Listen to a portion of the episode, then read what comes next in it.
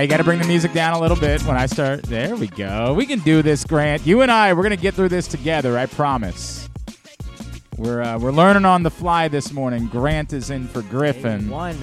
You're gonna be okay. I promise. We're gonna do it. And if you screw it up, we kill you. That's it. I'm sorry. I mean, it's no big deal. Mom, Dad, I love yeah, you. it was a good run. All right, you had a you had a heck of a try. All right, good morning. It is a Friday edition of Glenn Clark Radio. That would make me Glenn Clark. And again, Grant is here with us this morning. He interned with us this summer. And um, we figured we'd give him a shot as uh, Griffin's out doing God knows what. Go ahead and fade that slightly more down. So I'm going to teach you fading. No producer ever understands fading. I don't know how to explain this. You don't get rid of it. There's every producer believes that when it's time to fade, you just get rid of the music. It's steady, right? It's steady. It's almost like people don't even notice. Now they're going to notice now because I'm bringing it up. Yeah. But otherwise, no one would even notice that you were bringing the music down ever and we are shifting, shifting from music to man. To Glenn Yes. and But, me. but there's even even look, Ryan Shell was in here yesterday. He has been producing radio for I, I, 17,000 years. And even he did the fade of doo doo doo doo and it was gone. I was like, "Ryan, what what what happened to you?" We fade. It's how it works. We slowly bring it down. But I think it's um, intrinsic to producers to just want to get on the next thing, right? Yeah, it's an Because you have to do 6,000 things. This is where I got to be fair. You got to do 6,000 things. Grant's head spinning. He's got four different monitors in front of him right now and a phone and a a board. studio board, Yeah. my He's- laptop. Yeah, a microphone. He's not sure what he's Wi-Fi. supposed to do with his hands. He's like, what, what, what do I do with my hands?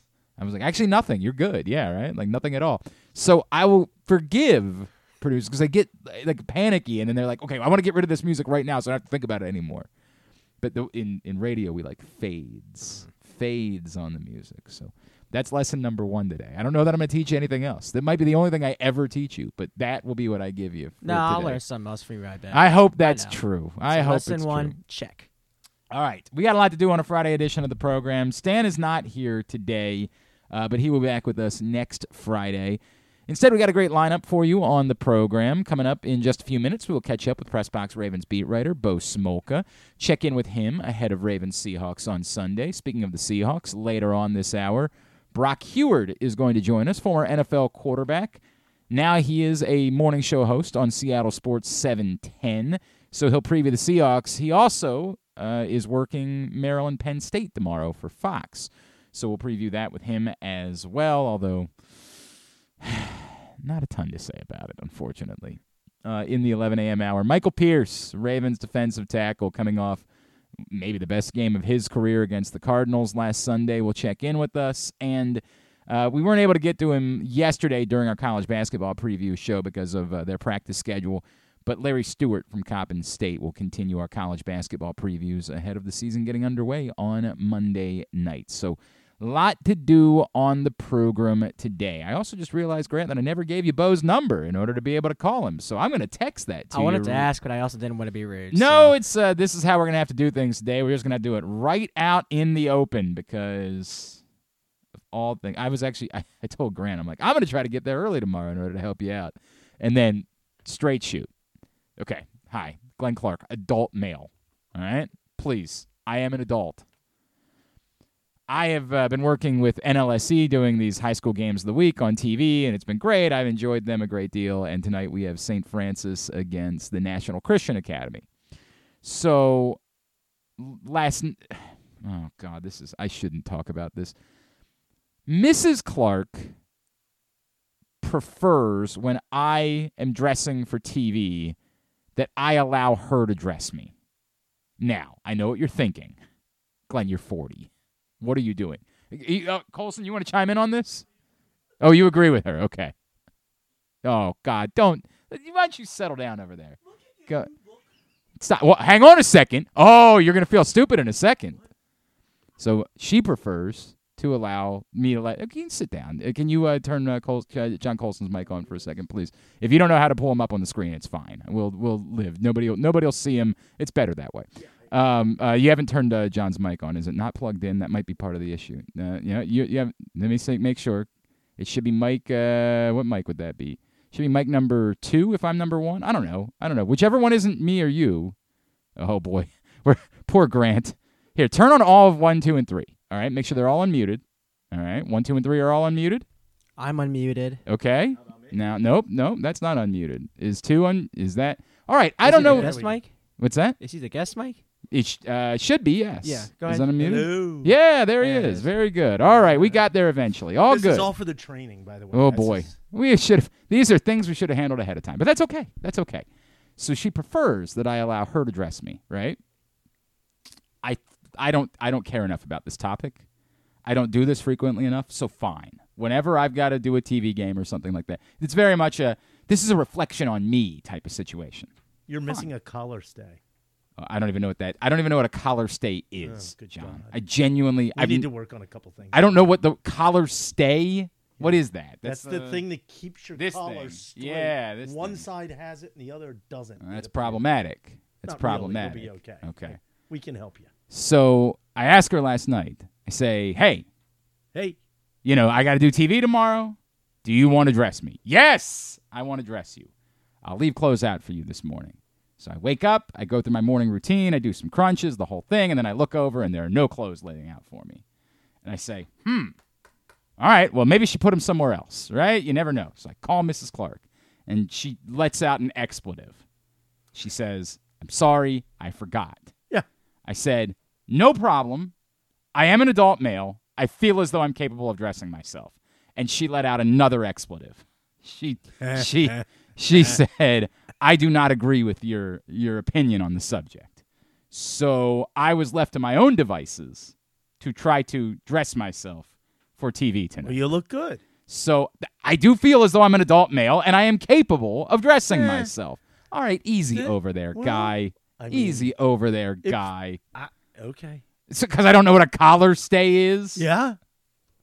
Yeah. All right. All right. I'm gonna Yeah. feel really stupid. And I'm gonna- beforehand, will you please? Um, will you need? Will you talk tie into the up? microphone, please? Will you tight? I'm staring at you because. I Yeah, What? Okay. Will you, will you tighten your tie up before the broadcast? I Or is- might. Are you going in like that? I would prefer to go in like this, but yes, I will probably tighten my tie up. Yes. So she chose the tie. no, no, No? I chose everything. Tie everything. looks good. I took care I of agree. everything I like today. The, I like the purple tie. I t- this was all on your pal on. GC today. What? No, I, the shoes aren't on TV, so don't worry about the shoes. The shoes are not on TV. I would agree that a I grown dress for man comfort. can pick out khakis, a white shirt. This is, these are and not. a These tie. are dress khakis. They're Would you dress settle khakis. down they on are that? dress khakis. I agree. You're gonna make me that seem nobody like will I'm, see. No, they look good. They look good. What? I'm just. I'm very. Now I, I don't want to fight with you today. You know? Are we fighting? I don't know. You seem like you were going after my khakis, and they're dr- no. these are you nice. Were being sensitive. That these was are a co- nice dress. No, that was a khakis. compliment. I, Yes. there was no. I looked under and approved. It was a little weird looking under the Yeah, table. It was a little bit weird. It was you uncomfortable. It was uncomfortable. I was like, I don't know what's going on. Yeah, here. I I I- like it. I- I- I thought you were going to comment on the shoes, and I wanted to make it very No, clear. No, I got that. You're on the television. shoes are not going to be on television. They will never show up on TV. Yeah. So I would prefer to wear comfortable sneakers because that will not be seen on television tonight. So I went with that. It's like the TV people that like Do you ever know, watch Rick Ritter's show with um with uh, the, the Ravens show that they do? I don't think I have. It's Rick Ritter and Viviano Yeah. and Q. okay. And, and he just always wears the wackiest shoes and socks, and they look Who does? ridiculous. Which Rick one? Ritter. Well, I think that's the thing now. No, but I mean, no, they're they're Oh, really? yeah. All right. All right. Fair enough. Well, I I and could Viviano, you could see Viviano kind of staring at him. Well, but wait a second. But Viviano comes from an era where he Right. would, like he Yeah. would be behind a desk, so he would wear shorts. He's full of class, though. I understand that, but I'm telling you, the first time I did like TV sports at Channel Two, I was like, so I got to wear a suit, and they were like, you got to bring a jacket. Yeah, And yeah. I said, That's I don't understand. They said you're behind a desk. well, they're pretty much a clown car no. over there. so oh, would you? s- I think I saw your boy the other day. Yeah. I think I bumped into him. He was at trivia. Should come out. Cooper? Yeah, At he was trivia? at trivia on Monday night. We didn't get a chance to chat. I didn't have a time time to chat with him, Oh. but I saw him there. where? I saw him there at uh, Cooper's. Yeah. Hooper at Cooper's. Hooper at Cooper's. How about that? All right, you good? Yeah, I'm good. All right. Anything else I can do for you? Uh, yeah, the the uh, show on Sunday. I'm, I I love what you guys are Project. Game Day Project every Game Day Sunday with this season. yeah. Yeah, myself, Is Rita. Femi going to be on this Femi will be again on this week. That is the most fun post game show that is out. I mean, it's. Did you were you there really for Femi with fighting with Ken two weeks ago? Um, oh, it was There's wonderful. been so much. Oh, it was so. no, I two missed weeks the two ago of them fighting. when the Ravens win by a billion points against the Lions. well, I heard the start of that, and I- you were like, "Okay, what's Ken?" Yeah, how, how are you going to try to fire the coach today? And he was still suggesting that they should fire John Harbaugh. Yeah, I know. And Femi just like eviscerated him? Femi's just like, what? Who is this? And this is the thing. Femi also doesn't really understand the entire. He's like, who are these people? Like, who are all of this? This sort of these experts? these clown car Yeah. that I drive in with every Yeah. week. Like, who is the, then Josh Charles hops on? He's like, well, I know him, right? like, but the rest of us, he's sort of just like, what am I dealing with here? Yeah. What did I get myself into? And so last week at the end of the show, he's like, boy, I was really heartened by what the conversation was like this week after the Ravens, you know, weren't all that impressive in a Heartened win. I think he was expecting that it was going to be more of the same because they only barely beat the Cardinals. I think he was expecting that again, this parade of, dorks was yeah. going to be like, Oh, experts. oh, this no, isn't. No, no, yeah, hold on, wait a minute. This is our team of experts. I understand, but to him, he doesn't know us. no, well, he's right. Well, he knows me. I'm just lying. and read it right. I mean, what are you talking about? I mean, Correct. Rita works for the government, and no, Rita's Is it- Rita's I'm not saying she legit. Rita's works for. Peacock. I'm not saying Rita's a isn't good, network TV star. But, but then, then KZ is a fantasy football expert, Yeah, so right. everything Well, in his K- world KZ 's is way over focusing the- on how he gets more points. It has nothing way to do over the with, top. with- Just wants to fire the coach every week. yeah, All right. Okay, uh, yeah, that's that's Sunday. Project Game after Day the game. after Ravens right Seahawks. after the game. Facebook.com slash Pressbox Sports, YouTube.com YouTube, slash yeah. Pressbox Online, or PressboxOnline.com I still think you ought to put it on your personal Facebook page at the same time. All right. we Just will- click the box. click It'll the- work. I Look, the little setup thing you can All add. you, you, you and I will Okay. talk about that afterwards. Bye. It's brought to you by Superbook Sports, AJ Michaels, and HelpMyGamblingProblem.org. Speaking of actual experts, our Pressbox Ravens beat writer is Mr. Bo Smolka, and he is with us this morning here on GCR. Bo, good morning, sir. How are you? Good. How are you? Everything's all right. I guess we need to start with what didn't happen this week, as we spent weeks talking about the possibilities at the trade deadline. The Ravens end up being quiet. I, I think, based on what we talked about last Friday, you're not all that surprised they didn't go into the top end running back market, but are you surprised they didn't do anything?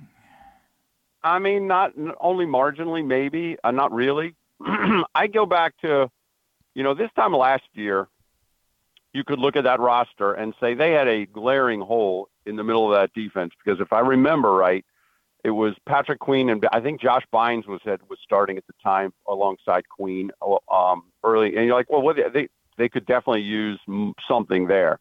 It didn't feel like this year there was that void, and so I, you know, yeah, you could have made a move for a running back. It sounds like they were in on a couple people. They talked to people, but um, obviously Eric DeCosta didn't, didn't find a offer that matched what he wanted to give up.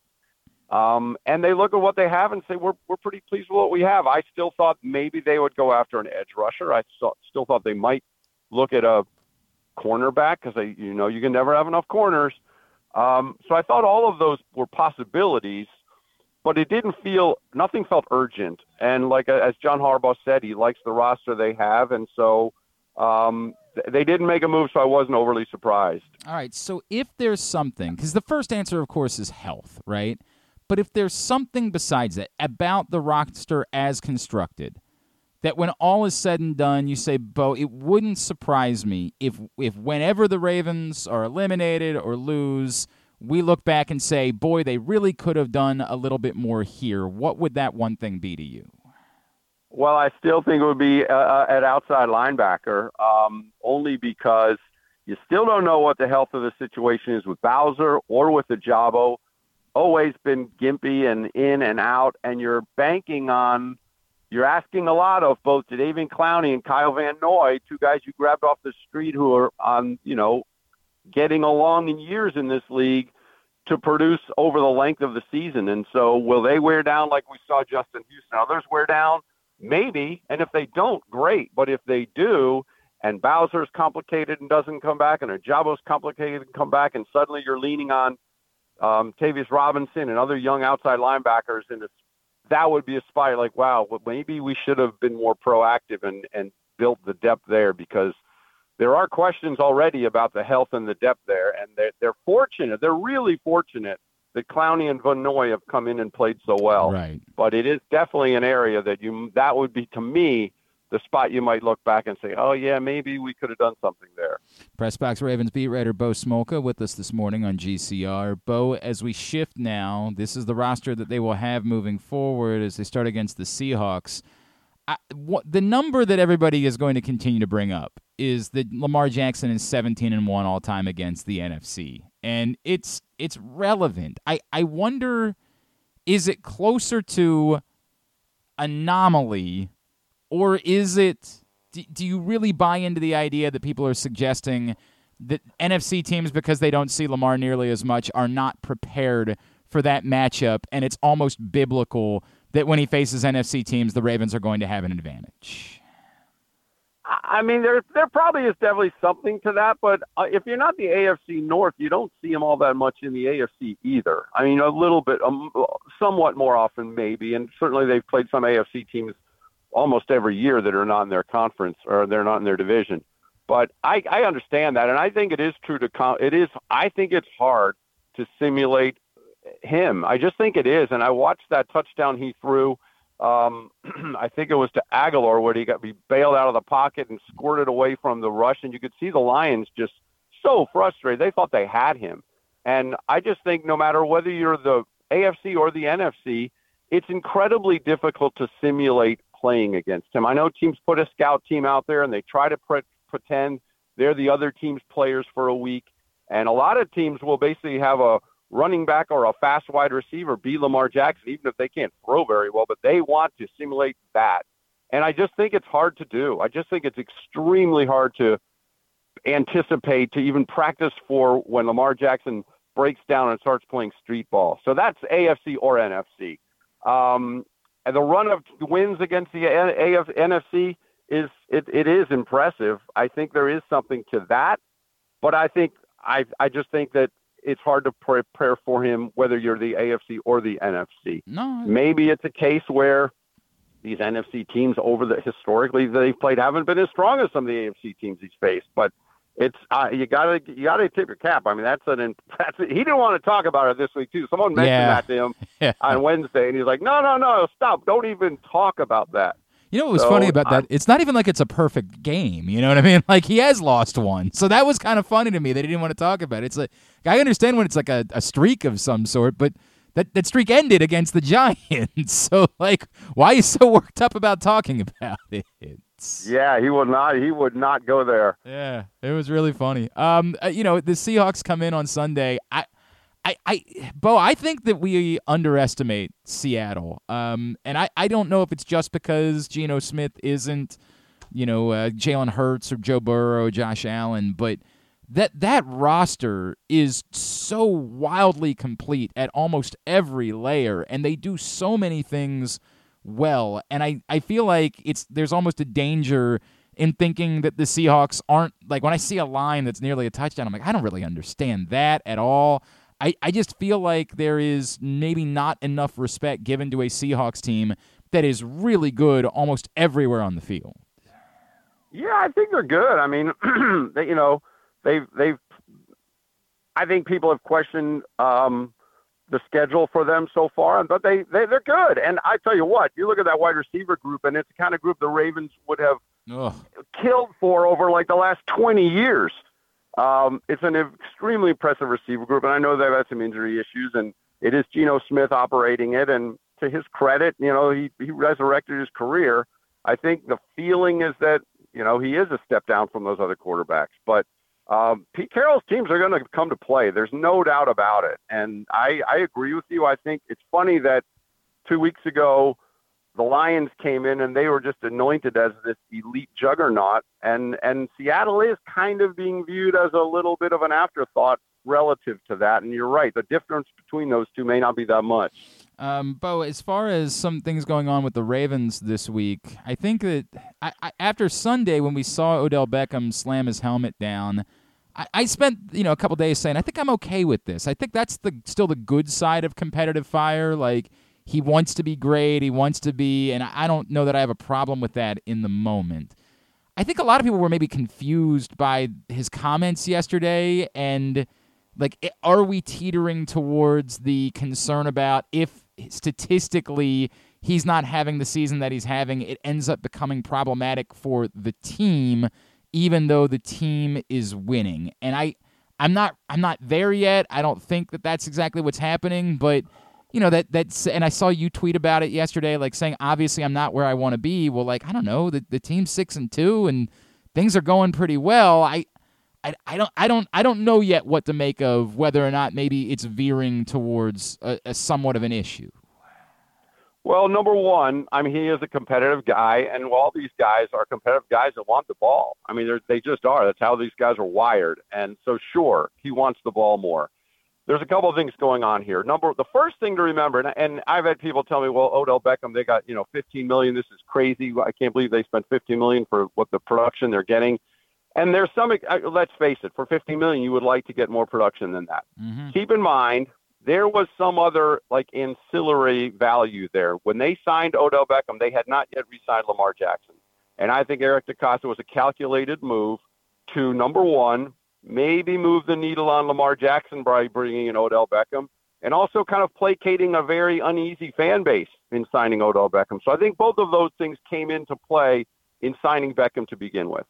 The thing I'm concerned with now is, and and I think the the plays will be there, and Beckham is drawing the pass interferences, and those count, and Lamar and John Harbaugh said as much.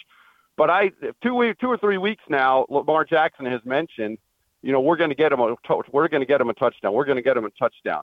And what I would be fearful of is Lamar Jackson forcing throws into the end zone to try to quote get him the touchdown and just making a poor decision near the end zone because his goal and his focus is getting Odell Beckham that touchdown.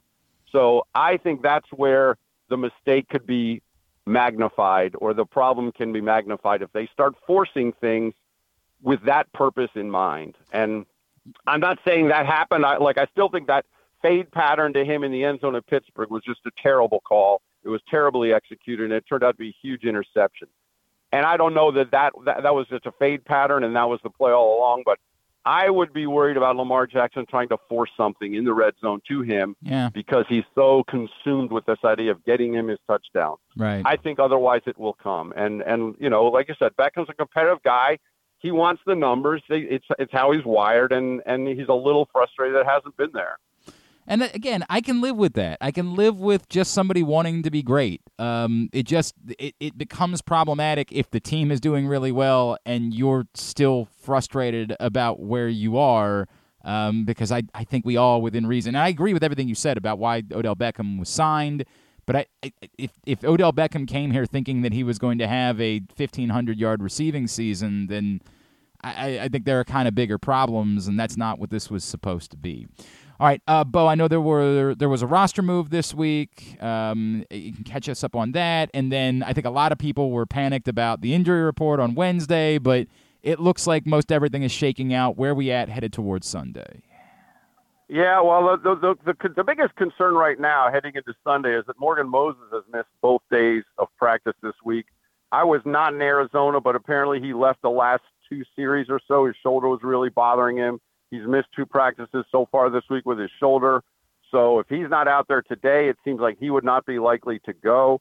In which case, Patrick Mekari goes back to right tackle. And let's, I mean, Patrick, where this team goes without Patrick it's Mekari? It's like whatever anyone gets hurt, just uh, Mekari, you get thrown in there, just go play.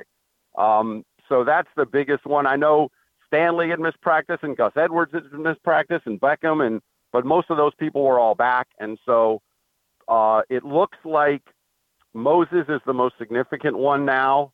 Um, uh, when Gus Edwards missed practice Wednesday, that was a little bit concerning because they had leaned on him so heavily, but he was back yesterday, and so um, they released cornerback Kevon Seymour. Marcus Williams is also back to practicing, so it'll be interesting to see if he's ready to go. He was he's been limited, but you know he was not in uniform until this week. This week was the first time he's been. We've seen him on the field in uniform, so he's getting closer. Um, they released Kevon Seymour. There's an open roster spot, but they've also brought Daryl Worley back from injured reserve. He's practicing again. He's another special teamer D back. He's maybe that roster spot becomes him. Um, but it'll be interesting to me. The two to watch for Sunday are Marcus Williams and Morgan Moses. All right, we will continue to monitor that today as we get the final injury report. At B Smolka is, of course, how you follow him. PressBoxOnline.com is where you see all of his content. Bo Smolka, always appreciate you, sir. We will talk to you again next Friday. All right, thanks. Take care. That's Bo Smolka, Pressbox Ravens beat writer, with us here on GCR. Appreciate him doing that. We are rolling on a Friday edition of the program. Today's show is also brought to you by what's brought to you by the print issue of Pressbox, which is available where any of the hundreds of locations around town where you find Pressbox, including your neighborhood Royal Farms. On the cover, Todd Karpovich. On the survivors, the position players from the Dan Duquette regime that stuck around through some dark years and ended up being part of the return to glory for the Baltimore Orioles. Ryan Mountcastle, Cedric Mullins, Austin Hays, Anthony Santander. Great story about them. Also, college basketball preview content in this issue. A lot of reflection on Brooks Robinson available for free today, and you can always read it all at PressBoxOnline.com. Sound like my voice cracked there for a second. I don't know what's going on. I, don't know what's happening whatsoever. It's because I'm wearing a tie. That's what it is. I'm allergic. I am You, you got comments on the stream last week saying people like your tie, so I think it's a Friday trend. I don't think I don't. I actually have to do it again next Friday. I have another game next Friday on TV, and then I will be free, free from the shackles that are wearing ties. Imagine, I didn't didn't get a radio because I was gonna have to wear ties. When I got into radio, I didn't think I was gonna have to have anybody see my face either. I thought back in those days, this was the idea: is you got into radio because you you weren't you you just probably weren't cut out for TV. You probably weren't you weren't gifted with the traits that would be more desirable for television. Sons of bitches now with cameras everywhere. You got to do tick tie. Oh, God's sakes, it's not for me. I'll never have. I'm the old man yelling at the cloud. All right, we'll come back in. Uh, we're going to preview the Seahawks side of Sunday. I really do think the Seahawks are a very complete team. I, I get the concerns about Geno Smith, but it's a really good roster. Brock Huard is a morning show host out in Seattle, former NFL quarterback. We'll talk to him about that as well as Maryland Penn State tomorrow, which he's calling for Fox. That's next. It's Glenn Clark Radio. Come for a game, stay for everything else. Book an unforgettable fall getaway in Charm City. Enjoy only in Baltimore festivals, mouthwatering eats, and endless entertainment. Treat yourself to a staycation in the heart of downtown or try one of the city's many charming neighborhood hotels. And don't miss out on packages for free parking, breakfast, and more. Plan your stay at baltimore.org/hotels. Why bet with the big boys this football season? Instead, try your hand with the local book, Superbook Sports, this fall. Superbook Sports is the book next door. Just a dedicated team of the best odds makers in Las Vegas, making sure you get the best prices and parlays anywhere. And now, Superbook will give you a bonus of up to $250 when you sign up and wager on the same day and use the promo code GlennClark23, G L E N N C L A R K 23. So bet with the best and use the promo code GlennClark23 this football season with Superbook Sports. Visit superbook.com for terms and conditions. Gambling problem? Call 1 800 Gambler. Six chicken tenders made from fresh, never frozen Royal Farms world famous chicken, a family sized order of Western fries, honey mustard dipping sauce, and a two liter bottle of Dr. Pepper. It's Royal Farms' new Tucker's Tenders Meal. It's Justin Tucker's favorite, and at only $19.99, it'll be your favorite meal too. The new Tucker's Tenders Meal, available only at Royal Farms. Now you can kick back, relax, and eat like a champion. Real fresh, real fast, Royal Farms. Gambling can be a fun and entertaining experience, but there are risks involved. If you're planning on betting on the game at the casino or on your phone or computer, know your limit, stay within it. Set a budget and a time to stop. Remember, gambling isn't a financial solution and it doesn't mix well with alcohol or drugs. Know the risks and have a plan before you begin gambling. For free and confidential services, call 1 800 Gambler 24 7 or go to helpmygamblingproblem.org. What's up, everyone? It's Tyus Bowser, and I've had so much fun hanging out with Rita and putting up with Glenn the last couple years that I've decided to do it again. Season three of the Tyus Bowser Show is happening this year, as we'll be all over town, giving you the chance to get to know me and some of my teammates. As we talk football, life in general, and just say what needs to be said. You can find out more about the show by going to pressboxonline.com slash Bowser. If you don't live in the area, you can watch the shows live on Facebook and YouTube. And if you miss one, you can listen Friday nights at 105.7 The Fan. So we'll see you all season long for the Tyus Bowser Show Show, a partnership of Pressbox and Great Ace Memorabilia. The next Tyus Bowser show is Tuesday, November 7th at Guilford Home Brewery in Station North. It's brought to you by AJ Michaels, Superbook Sports, and HelpMyGamblingProblem.org. What company has the expertise to make your home healthier by purifying your air and killing all viruses, allergens, and bacteria? AJ Michaels, Heating and Air Conditioning in Baltimore and Annapolis, ajmichaels.com.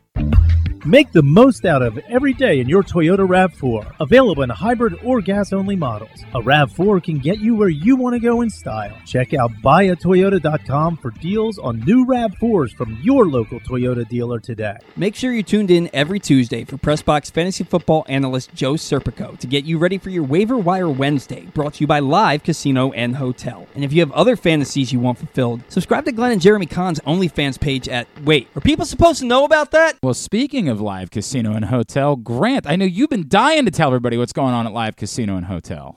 Was luck not on your side in your recent bet at the FanDuel Sportsbook at Live Casino and Hotel Maryland? Well, get ready to turn those losses into winning opportunities with the second chance to win promotion. Between now and January 4th, 2024, all Live Casino and Hotel Maryland Rewards members will be able to enter their losing slips into the second chance to win drum, and two nights a week, 20 winners will be chosen. Prize ranges from Live Casino and Hotel Maryland apparel, sports and social ultimate happy hour, and cash and free play prizes up to fi- $500. Drawings will be held every Thursday and Monday. At Arundel Mills must be 21. Please play responsibly. For help, visit mdgamblinghelp.org or call 1-800-GAMBLER. Not bad.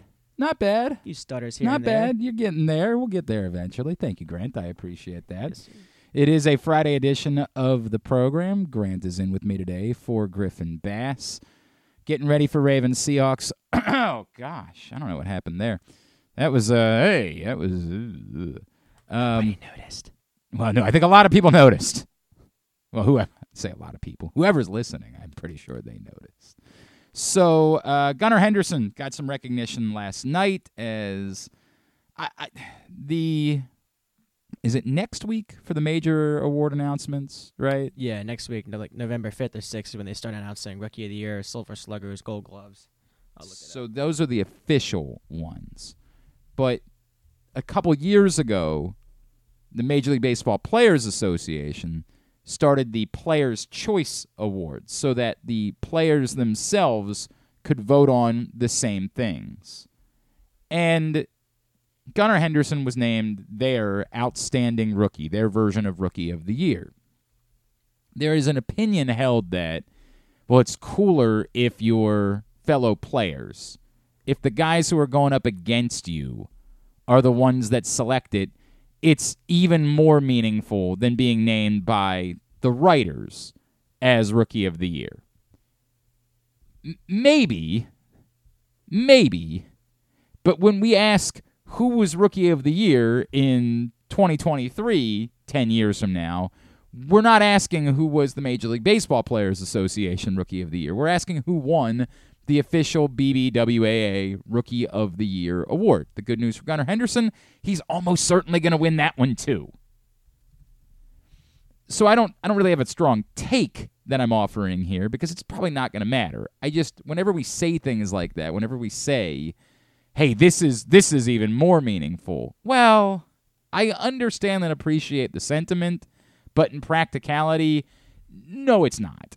It's not more meaningful. We know definitively who the MVP of the league is, who the rookie of the year is. And if maybe at some point in the future we want to have a conversation about which one we should recognize as the definitive award, sure. Let's have that conversation at some point in the future. But at the moment, there is no debate about which one is the actual Rookie of the Year award or the actual Cy Young award. We know what that is, and when we talk about it and when we revisit the history of the game, we're reflecting on who won those awards. But again, the good news in this situation, almost certainly going to be Gunnar Henderson as well. Did you find out when? Um, Rookie, you want Rookie of the Year. So Rookie of the Year will be announced? Hmm?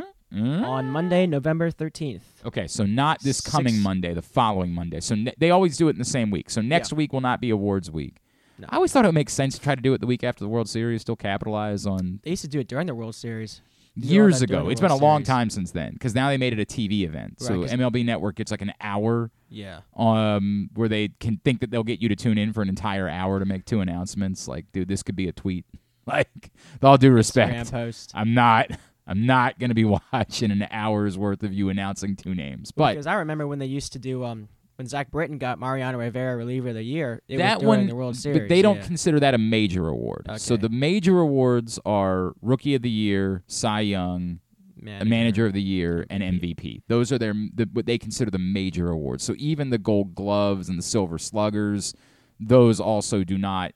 They, they, I think the Silver Sluggers were announced earlier this week, right during the World Series, and or was it just the finalists? that nomine- was- the not the, yeah, yeah. the finalists were announced.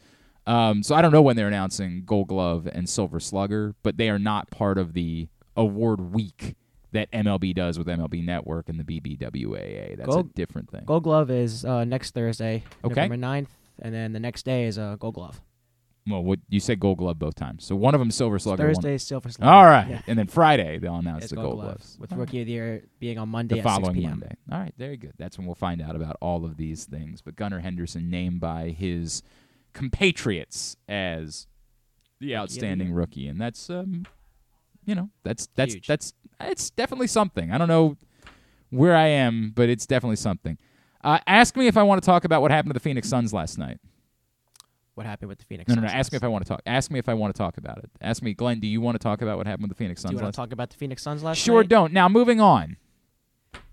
God, Victor Wembanyama, man, it is, it is unreal. It is un effing real watching that cat.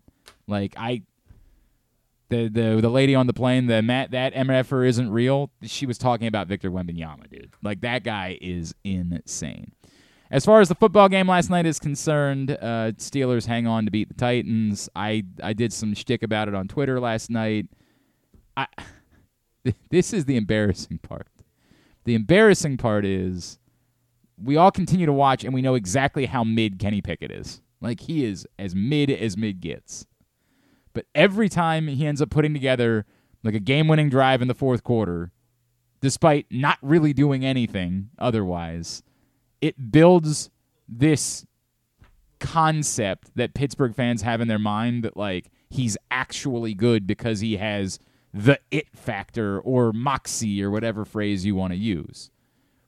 Kenny Pickett is mid AF. But yet, when he gets protection and because they have a very good defense, he has opportunities to go make plays. And for what it's worth, he made a couple last night, aided by a no call on what should have been an offensive pass interference. And then when Will Levis had his opportunity, he didn't go down and make the plays.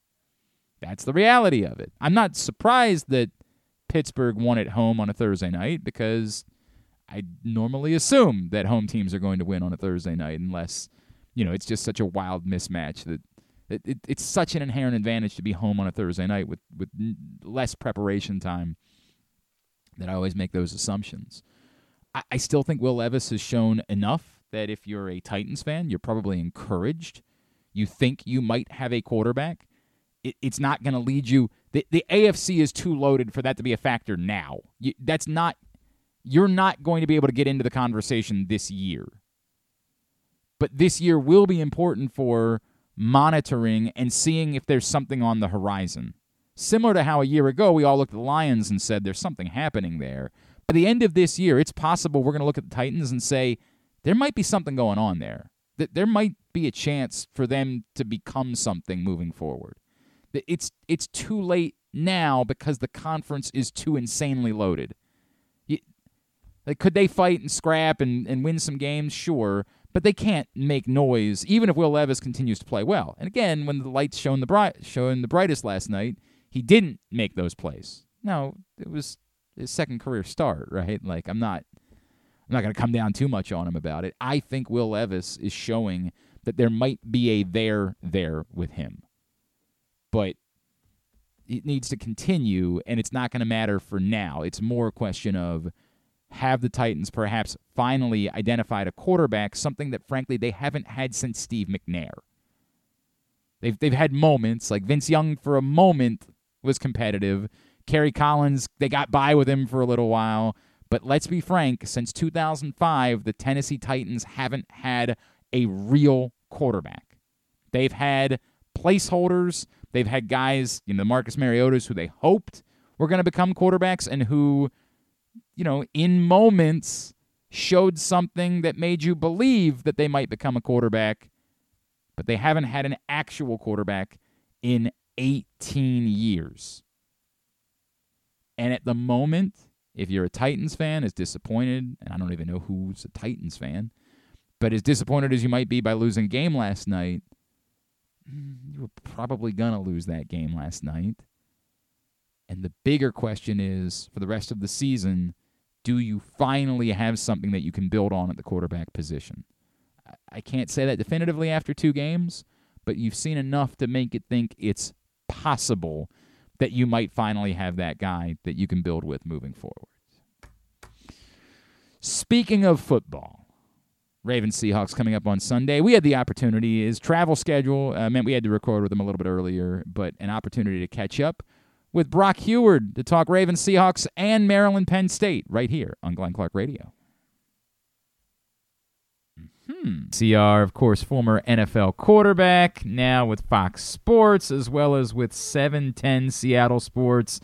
He is our friend, Mr. Brock Huard, and he's back with us now here on GCR. Brock, it's Glenn in Baltimore. It's so good to catch up as always. Thank you for taking the time for us. Yeah, you bet, Glenn. We don't get to do this enough because we don't get the Seahawks and Ravens very often to two of the more established cultures in the NFL. And I know in Seattle land, super excited to to see where these Hawks are. Great measuring stick game this weekend, and always fun to catch up with you. I was thinking about this this week, Brock, because there are some people in Baltimore that will bang like the the disrespect drum, right? They'll be like, "Wow, you know what? Why aren't the Ravens getting more love as a Super Bowl favorite? They're six and two. You saw what they did to the Lions." And it's wild to me because I would think that in Seattle there's got to be almost an enormous amount of that. At five and two, they're they're still touchdown, you know, dogs on the road. Why don't you think mm-hmm. people are reluctant still to buy into this Seahawks team as being a legitimate Super Bowl threat? Well, I would say nationally, Glenn, it's uh, two things. First name Geno, last name Smith. Yeah. so, I, you know, I think from just the national optics level, it's like, yeah, you know, this is a, a good team, and Pete's a great coach, and John Schneider's had two remarkable drafts, and, and they got a lot of young studs. The Charbonnet guy, the Ken Walker guy. The Devon Witherspoon's a revelation. Phew. They got a lot of speed and a lot of great young players. But I think they're still nationally, and and he kind of looked, and even after a great season last year, where he broke franchise records and put up numbers that even Russell Wilson didn't put up from a yardage and touchdown interception, all this stuff. But there was still a yeah, but he's Geno. Yeah, he's going to come down to earth. Yeah, but he's good. He's not great. Yeah, he's just a a, a manager. He's not a, a guy that's going to lead a team deep into a, the playoffs or even a Super Bowl. So unlike Baltimore, where you've got an MVP and a Super Bowl caliber guy in Lamar, I think Geno Smith's a big reason, Glenn, why I think most think good team, but probably still not a great team in Seattle. But as you point out, there is so much to like about the roster, and Geno did play really well and has played really well. Are we wrong to be dismissive of the possibility that Geno Smith could win a Super Bowl as the Seahawks quarterback? Well, we're going to know, and, and just listening to Pete in his presser yesterday and, and being the flagship of the Seahawks as our station is in Seattle, and, we get to chat with Pete every Monday. He jumps on with Salk and I, and and you can just hear it as, as Mike and I have listened to Pete now for 14 years. You know, we've been together uh, for these Mondays and for these seasons, and Pete – he said this to us about four weeks ago, Glenn. He said, "Gosh, I just really love this team." You know, and he hadn't said that in the last four or five years. There've been other dramas going on, and and I think most of us knew they were kind of hanging on to some of the past. They needed to turn this thing over. They needed to get younger, and now that they now that they have, they've built a, a really good crew around Geno. But these next five weeks, and Pete said it yesterday in his presser. He said, you know, these are the games where you do you judge yourself. This is championship level stuff, and we get to see where we're at. And in particular, and he didn't say his name, but we get to see where Geno is. Yeah. You know, it's Baltimore. It's going to be San Fran twice. It's going to be Philly. It's going to be Dallas. All of that is in the next seven weeks. So we're going to get to see where Geno is because, uh, I mean, Glenn, I've never seen a team with 10 offensive linemen and they could play 10 guys. They've got two great young running backs. They got three tight ends and Jaxon Smith-Njigba with DK and Tyler. You got three receivers. So you you have a complete group there and a defense that's playing better than it has since 2016. So it really a lot of it's going to fall on Geno and his ability to take care of the football, which has been a problem the last three, four, five weeks, putting the ball in harm's way, multiple interceptions in multiple games. So he's going to have to he's going to have to match the people around him, and there's going to be a whole lot of judgment to see if he can go from good to great. Because if he can, to make a playoff run. He is Brock Huard. He is with us here on Glenn Clark Radio. We're getting ready for Ravens Seahawks. We're also going to talk a little Maryland in a second, as he'll have Maryland Penn State on Saturday. Um, Brock, the, the the secondary, what you brought up, it is nuts. Like with Witherspoon and, and the young guys that, that, were found later on the draft, I, I'm I'm almost jealous of everything that the Seahawks have been able to do. I, that all said, like, is it a different animal facing Lamar Jackson? And what do you make of the fact that Lamar Jackson has only ever lost one game to an NFC team over the year? There's this thought that it, it's difficult to prepare for Lamar Jackson when you don't see him as frequently. For as good as that defense is, it, is it a yep. different animal coming up on Sunday? Yeah, I would agree with that sentiment. When when you don't have the familiarity in the background and you're trying to, in the NFL, you don't get a lot of practice time. I know you get walkthroughs and, and you get a few hours on the field on Wednesday and Thursday, but you don't get the kind of time to prepare as divisional foes do, as even AFC foes that have faced him and know what that is like. So I do think that that is a big challenge and why he's, he, along with just their physical makeup and their developed culture that John has built there, makes it very difficult for, you know, somebody on the other side of the conference to come in and tangle with them. But you need speed. I mean, if you're going to contain Lamar and the zone read and the RPO and the screen game and your tight end, you have to have speed at all three levels. And if this were last year or the year before, Glenn, or the two years before that, you know, we were chatting on our show today. I think we got to go back to 2016, the last time the Seahawks defense was this complete. Mm. And they've got it at all three levels. And you have tremendous speed on the perimeter. You have tackling safeties in Diggs and Jamal, which you have to have. Jordyn Brooks is in a contract year at linebacker. He and Queen were drafted next to each other yep. in that draft. Many of us wanted Queen, thought he was a little faster, a little more dynamic. I think over the course of their careers, Jordyn right now has accelerated. He's playing at a different level with Bobby Wagner next to him. And then you had Leonard Williams this week with the trade deadline move, an absolute war daddy to rotate amongst a couple pretty good defensive tackles. So this is going to be awesome, man. I can't wait to see it. I don't think the Seahawks get throttled like the Lions do. Do they come out and win in Baltimore? I don't know. But my gut tells me, as complete as this defense is on all three levels, as excited as they are going to be, the edge, the chip on their shoulder with Jamal, the energy with Spoon, uh, it's going to be more than likely a possession or two in the fourth quarter that will define it. You didn't even mention Boye Mafe, man. It's just been unbelievable too. Um, yeah. So, so what is the right? And I feel like it's the wrong way to ask this. I ask this question a lot when when the Ravens face inferior opponents, which is what is the roadmap. I don't think the Seahawks are an inferior opponent, but what is what what goes right? What happens on Sunday for the Seahawks to be able to come across the country and beat Lamar Jackson and the Ravens? Well, they've done a great job in these environments, Glenn. They they rise to the occasion. They love prime time. Pete's record. I know this is not Sunday night. I know this is not Monday night. But go look at his record on those nights and in these showcase games. He stands pretty tall with his team because they love to compete. They handle these East Coast trips better than any Seahawk coach did ever in the 30 plus years that preceded Pete Carroll. So I don't think any of that will be an issue whatsoever. It is just going to be the point of attack. And came across the country and hit the Seahawks in the mouth. I remember vividly that fourth down. Lamar comes to the sideline. Harbaugh asks him, "What do you want to do?" So it's going to be about the tackling, as it always is if the Seahawks can tackle in the open field, if you're looking at three, four yard runs and not seven, eight yard runs, you know, if they can contain that, they do have dudes that can take it away. They took it away three times in Detroit. They took it away three times in New York. They took it away three times last weekend at home.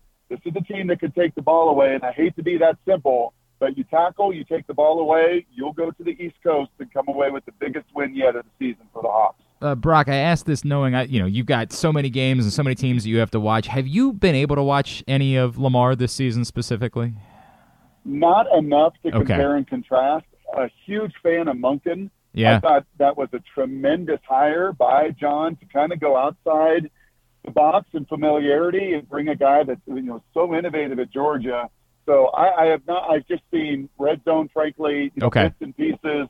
But I'm looking forward to kind of comparing and contrasting and seeing if he can take some steps to, to add a little more depth to their to their game plan, to their playbook, which I think they're going to have to do. Maybe not this Sunday, but you know this, Glenn. When you get to the playoffs and you get against familiar foes, too often they put Lamar in a box in the playoffs, and they've got to be able to expand it. So I'm kind of anxious to see his growth and development in the system. I, I'm telling you, man, he has looked like an orchestra conductor at times this year. He has looked so cool and comfortable. There have been mistakes, and he's fumbled the ball a few times, but man, he has looked and you know we've seen high level from Lamar, but this has been at times something even breathtaking. Uh, what he has offered uh, in this Todd Monken offense. Uh, Brock, uh, you know, I mentioned you're going to be on the call, Maryland, Penn State as well on Saturday for Fox, and uh, it's rough times right now. And there was a lot of excitement Yeah. about this Maryland team. And, you know, even when they lost to Ohio State, they were competitive for a while. And there was a thought that, hey, you pick yourself up, you go win the next couple of games. And there was maybe going to be a lot of excitement, right? We were thinking maybe the maybe Yeah. big noon kickoff would be here in uh, College Yeah. Park and things like that. Uh, it has not gone that route. As you've been prepping for this game, I, I, the discipline stands out to me significantly. Just the mm-hmm. number of self-inflicted mistakes that I, I just don't know what to make of it. What else jumps out at you, and what's gone south for Maryland these last couple of weeks? Yeah, I think that's very fair. I would agree with you. We were kind of watching this unfold and thinking the same thing. And, my producer, his, his girls both go to Maryland. One's a mm-hmm. senior, one's a sophomore. So he was really hoping for this game. And, and we ended up getting it, and largely because Penn State's still a viable playoff team with what they have on their schedule and everything else.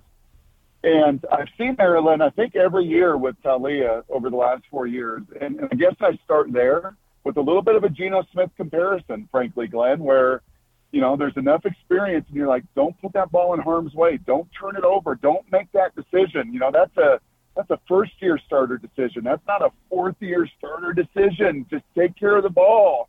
And I got to watch the tape and I find myself screaming that a bunch of times. Like, come on, man. Come on, Taulia. You played a ton of ball. Like, see the safeties.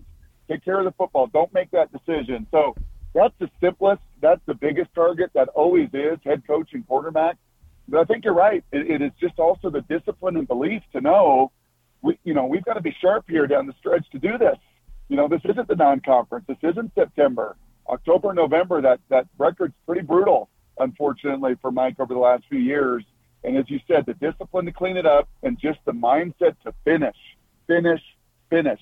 I think they'll be competitive with Penn State. Penn State won't run away from them. They're not terribly explosive on offense, but Taulia is going to have to play a game, play in and play out, series in, series out, and most importantly, when it matters the most in the final 15 minutes. What you just said there is important, Brock, because there are folks back this way that are worried that this turns into utter, you know, like that you lose a couple of these games and you look at the schedule ahead, and even Rutgers and Nebraska are not cakewalks the way that they've played this season.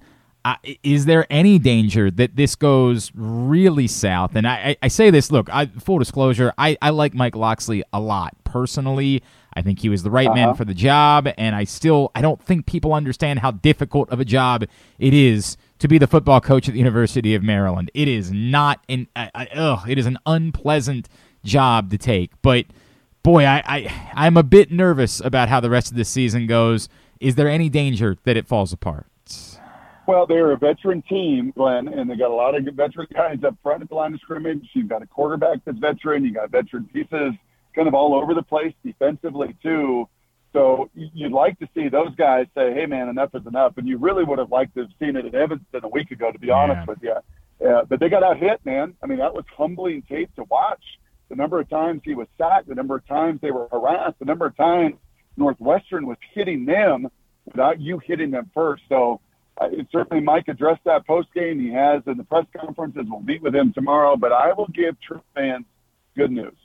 If you want something to hold on to, Glenn, it was 1997, the last time that Kansas beat Oklahoma. Hey. Until last weekend. Until Hey. last weekend, when when Benetti and Huard were in the house, the uprights were torn down. They were carried to Palmer Pond out of the stadium. It was 1984, the last time they beat a top 10 team. They beat Kansas in their own building. Utah went on the road two weeks prior as underdogs at SC. So if there's a crew to come in and be the difference and and beat Penn State at home for the first time since 1961, it may be this crew coming in. Saturday. I feel like it was Tessitore for years who was like that. He was the he was the guy. Wherever he went, something magic had happened. I like this. I like this idea of it being you and Jason. That's the new crew that's making magic happen all over the country. And I imagine that you're you're enjoying uh, college football season right now in the Pacific Northwest. I guess you've been too busy working to like actually be able to truly enjoy it. But it's got to be an awful lot of fun out there right now. Man, Kalen DeBoer can coach. You talk about a, a tough job. Being a Maryland football coach is. There's not the tradition and history like Don James built through the 70s and 80s and 90s at Washington, and even Neuheisel with the Rose Bowl. So the resources and the place, you know, the stadium and the environment, you know, with the right coach, you can get rocking in Seattle. And Kalen DeBoer, man, won 15 in a row. He's 19 and two, taking over for Jimmy Lake. That was a disaster. So yeah, they got it rocking. And if they beat SC this weekend, then I think your boy will get a home game, which I will be Oh, pretty that'd be excited about to follow away. That, that'll Yep. be cool. At Brock Huard on Twitter is how you follow him. And again, Maryland Penn State Saturday at 3:30 on Fox. Brock, always appreciate you, man. You've been so great over the years. Thank you for taking the time for us. Enjoy your trip our way on Saturday, and we'll look forward to chatting with you again down the road. All right. I appreciate it, Glenn. Thank you, man. And be well. And uh, yeah, it should be a great game on Sunday between these Hawks and Ravens. That's Brock Huard, of course, former Seahawks quarterback, and um, now out in Seattle. But he'll be in College Park tomorrow for Maryland Penn State. I, admittedly, I, I that dread, that existential dread. I think everybody knows that I'm an existential dread guy. I always panic. I always feel the fear the worst. I think it's the Virgo in me. I'm feeling a lot of that right now. I'm feeling an awful lot of it. The number keeps moving, which is bizarre AF to me. I don't know what to make of that. But right now, if you go to superbook.com or you download the Superbook app and you want to get a bet in for Maryland Penn State, use the code Glenn Clark 23 when you sign up. Because when you do that, you will receive up to $250 in a same day first bet match, win or lose. Again, superbook.com or download the Superbook app. The number was up at 10. It has come down to 8.5, which almost makes me worry that this is reverse locky. It almost makes me worry that someone knows something. And when I see the number move like that, because on remember on Wednesday when we did picks, I was like 10. That's not nearly enough. I'm on Penn State. The fact that the number has gone the other way, it always it makes me think someone knows something, and it makes me want to get money in on Maryland. So if you feel that way too, go to superbook.com, download the Superbook app, sign up using the code GlennClark23, and you can get your bets in. As uh, maybe you can make a little money this weekend. Perhaps uh, you'll be maybe Maryland pulls off a stunner and you win some money and you get free bets. What a pleasant weekend that would be! Ah, God, that would be just great. So go do that right now. All right, we are winding down for hour number one of today's show. So far, nothing's on fire. Nothing has come crumbling down in the studio that I know of. So far, so good. I don't want to jinx anything. We come back in. Uh, we're going to catch up with Michael Pierce, Ravens defensive tackle, who, of course, had just an absolutely monstrous game Sunday against the Cardinals. We will chat with him next here on Glenn Clark Radio.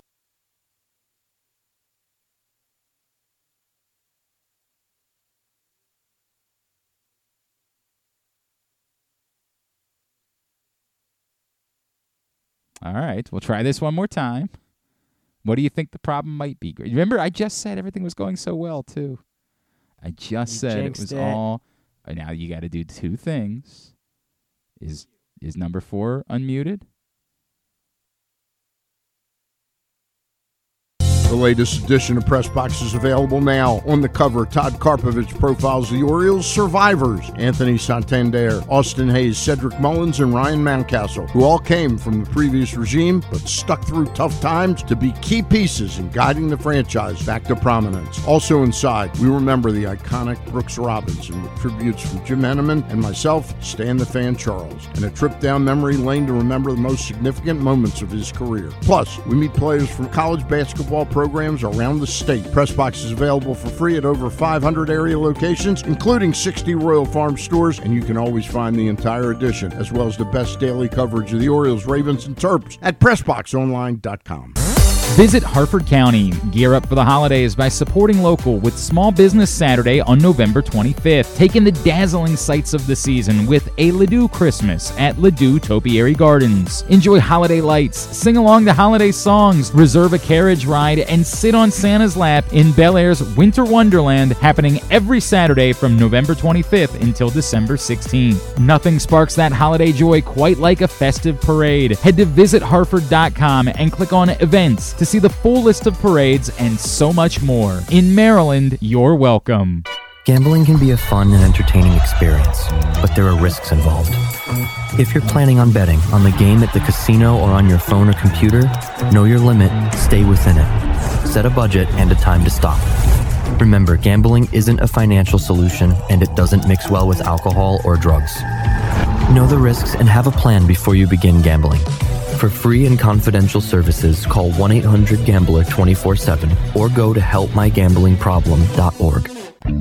Whether your focus is luxury and comfort, convenience and technologically advanced connectivity, or sporty performance and aggressive styling, we've got the perfect Highlander for you. Check out buyatoyota.com for deals on new Highlanders from your local Toyota dealer today.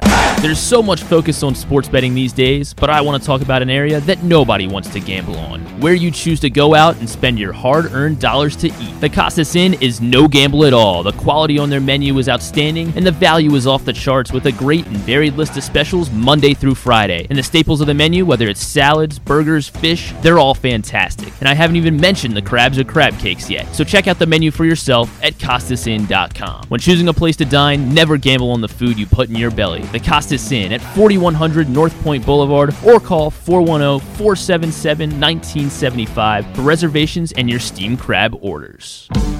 Six chicken tenders made from fresh, never frozen Royal Farms world famous chicken, a family sized order of Western fries, honey mustard dipping sauce, and a two liter bottle of Dr. Pepper. It's Royal Farms' new Tucker's Tenders Meal. It's Justin Tucker's favorite, and at only $19.99, it'll be your favorite meal too. The new Tucker's Tenders Meal, available only at Royal Farms. Now you can kick back, relax, and eat like a champion. Real fresh, real fast, Royal Farms. Come for a game, stay for everything else. Book an unforgettable fall getaway in Charm City. Enjoy only in Baltimore festivals, mouthwatering eats, and endless entertainment. Treat yourself to a staycation in the heart of downtown or try one of the city's many charming neighborhood hotels. And don't miss out on packages for free parking, breakfast, and more. Plan your stay at baltimore.org slash hotels. Don't forget about Project Game Day after every Ravens game this season. It's kind of like this show, except Rita's also there, so I actually think it's pretty good. But hey, you're already here now, so why don't you go ahead and keep listening to GCR? All right, back in here on GCR as we continue along on a Friday edition of the program. Quick reminder that the Tyus Bowser Show returns next Tuesday night. We will be at Guilford Hall Brewery in Station North. Tyus and a special guest will be with us. Hope that you will come out and join us as well for the Tyus Bowser Show. It's a partnership of Pressbox and Gray Eights memorabilia. It's brought to you by not only Superbook Sports, but also AJ Michaels and HelpMyGamblingProblem.org. Find out more PressBoxOnline.com slash Bowser. We will see you this coming Tuesday night. Been three weeks off. It's time for you to get out and join us. And we love Guilford Hall Brewery. It's such a great place to hang out. Uh, we, it's kind of become a little bit of our home base for the Tyus Bowser show. We always go back there a couple times a year, and we're really excited to be back there next Tuesday night for the next Tyus Bowser show. Um, got a response uh, to something that Brock Huard said. TC hit me up and said, I wonder, and we're talking about the, the 17 and 1 thing, and Brock Huard pointing out that, yeah, there probably is something to the familiarity factor for NFC teams. It is so hard for me to figure out. TC says, I wonder how that plays out this year, as his first full year as a starter in 2019 was against the NFC West, who now will get to see him for the second time this year, right? Like he played the Cardinals last week, the Seahawks this week. Systems change, and so does the player, but I wonder if any of that familiarity helps. And what I'm struggling with, right? I God, I, I'd loathe to, to give our friend Drew Forrester any attention whatsoever. But Drew like wrote something the other night after the World Series. Grant, I know you're a baseball guy. Drew writes on November 1st DiMaggio's hit streak, Cal's games played streak, Tigers' consecutive cuts made streak, Texas going 11 0 on the road in the playoffs. Those four things we might not ever see again. And to the point, he's probably right, right? Like it's almost extraordinarily unlikely that we're ever going to see another team go 11 0 in the on the road in the playoffs. But there's still no comparison between that and those other three things that he brought up. That's an anomaly. It Texas didn't wasn't so great at something. It's an anomaly. And maybe you want to compare it to Cal's streak of playing games. I, I'm not willing to give it that because I do think that's about physical conditioning and it's about there are some inherent traits involved with that. Grit. Grit. I, I know grit's sort of like a funny word anymore when we use it, but I, there's something to be, to be said about that. When I talk, it's hard to talk about the Rangers going 11 0 on the road in the playoffs because to me it's no more than a historical oddity. The thing that I've compared it to is Cardale Jones winning the national championship for Ohio State a few years ago when he was the third string quarterback. The third string quarterback pressed into duty and all of a sudden just becomes magical for a couple of games. Never followed it up, never became anything, but for a couple of games, Cardale Jones was genius. And it will be eternally difficult to ever figure out how, why, anything along those lines. The Rangers going 11 0 on the road in the playoffs. Remember, if they lose one of the two games to Houston, they're out. It's not like they were so much better than everyone. They were obviously better than the Diamondbacks were, and they were obviously better than the Orioles. But the, the Astros, they were not obviously better than. They damn near lost that series. It's an oddity. It's an anomaly. The Rangers were really good in the playoffs. It's weird that they happened to win all the games on the road, and there's no way to explain it. There's nothing that you can come up with because there were pitchers that pitched in games at home and on the road. There's no way to define it. It's weird. They didn't bull rush the entire uh, uh, playoffs. They lost three games to the Astros. They could have been done in the American League Championship Series, and their World Series drought would have continued. They just happened to win all of the games on the road. You can't define it. You can't explain what occurred that allowed for that to be the case. No. It's an, an oddity. It's an anomaly.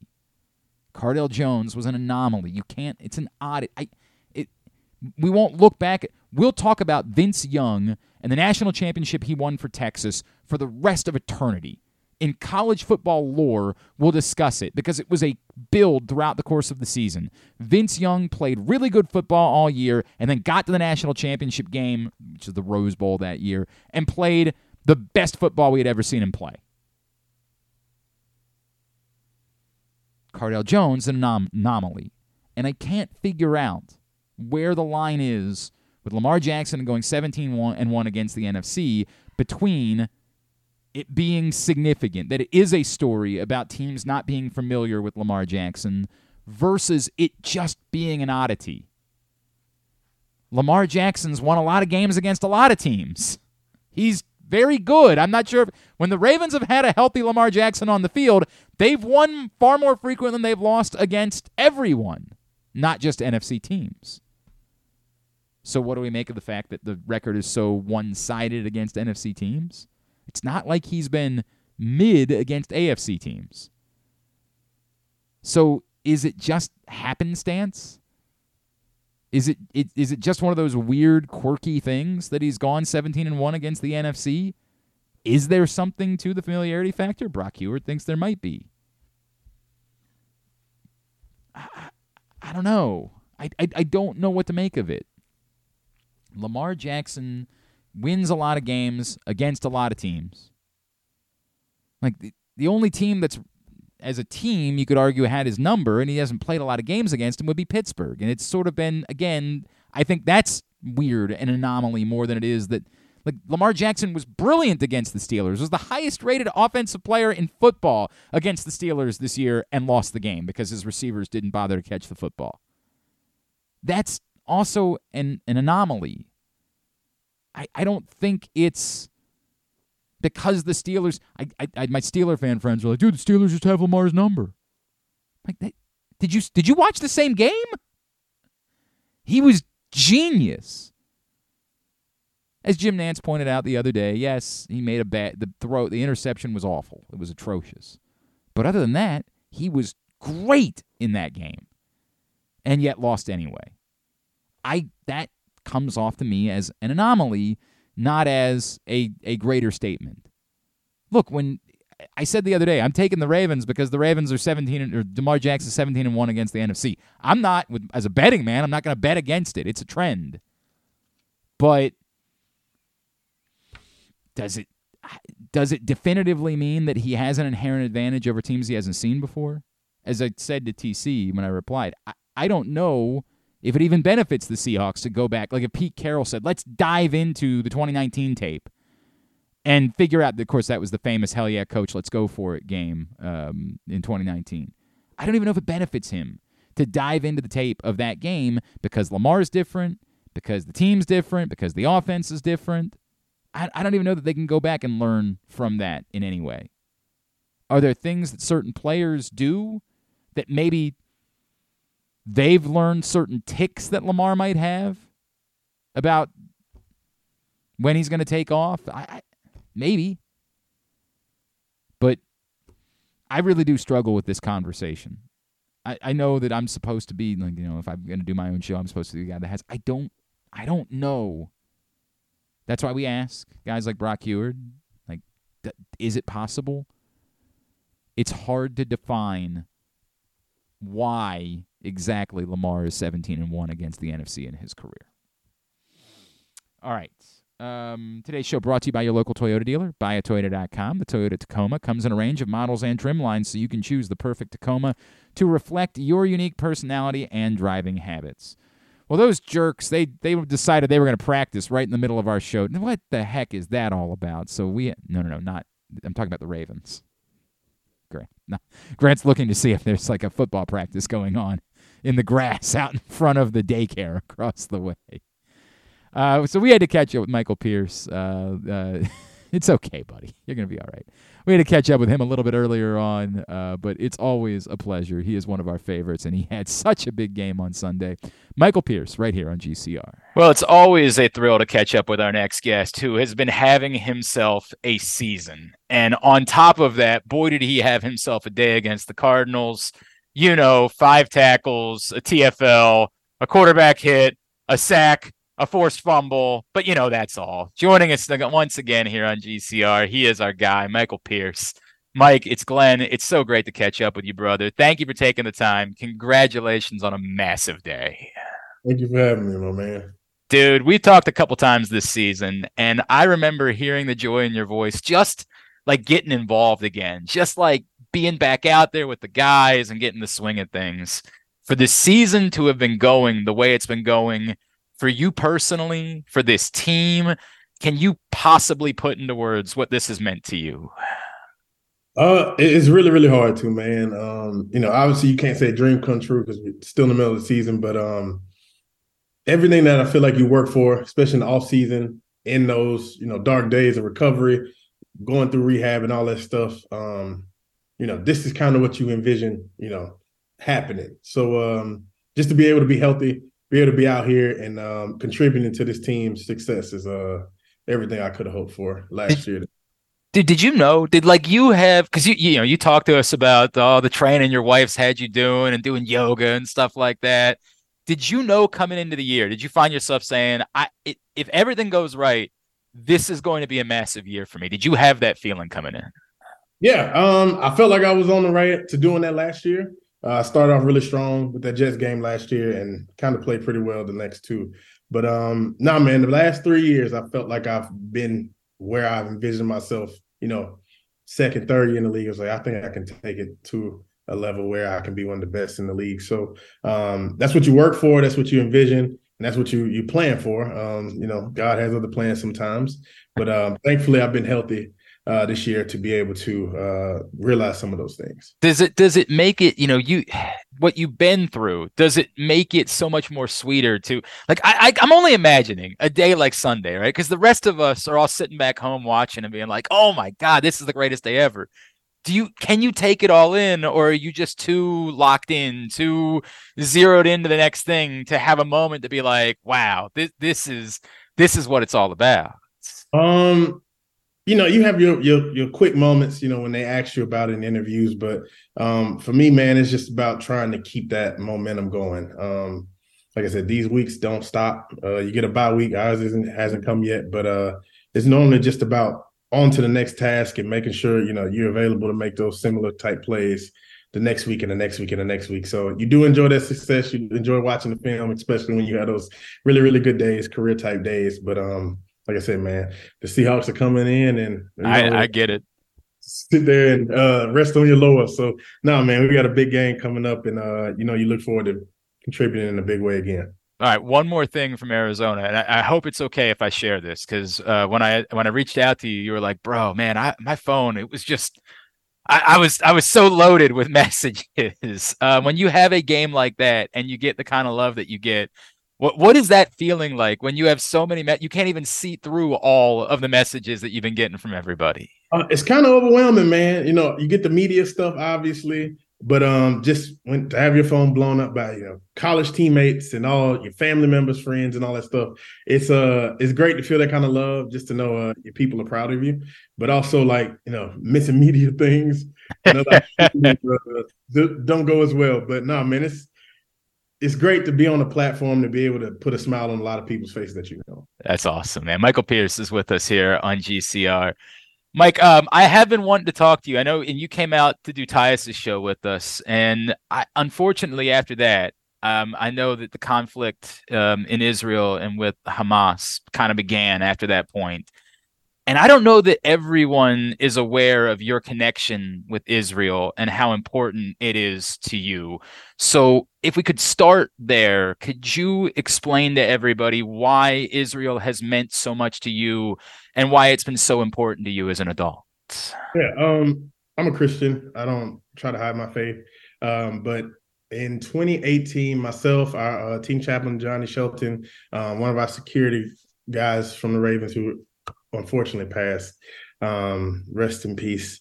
Uh, we all took a trip with Christians United for Israel. Um, it was Israel's Collective is the name of the um, foundation that basically brings in a lot of different groups of people and try to um, tries to educate um, people who aren't born in Israel and you know anything privy to the conflict of the Middle East. So um, you know you hear a few things in the media uh, just being in America, you know, world news type things.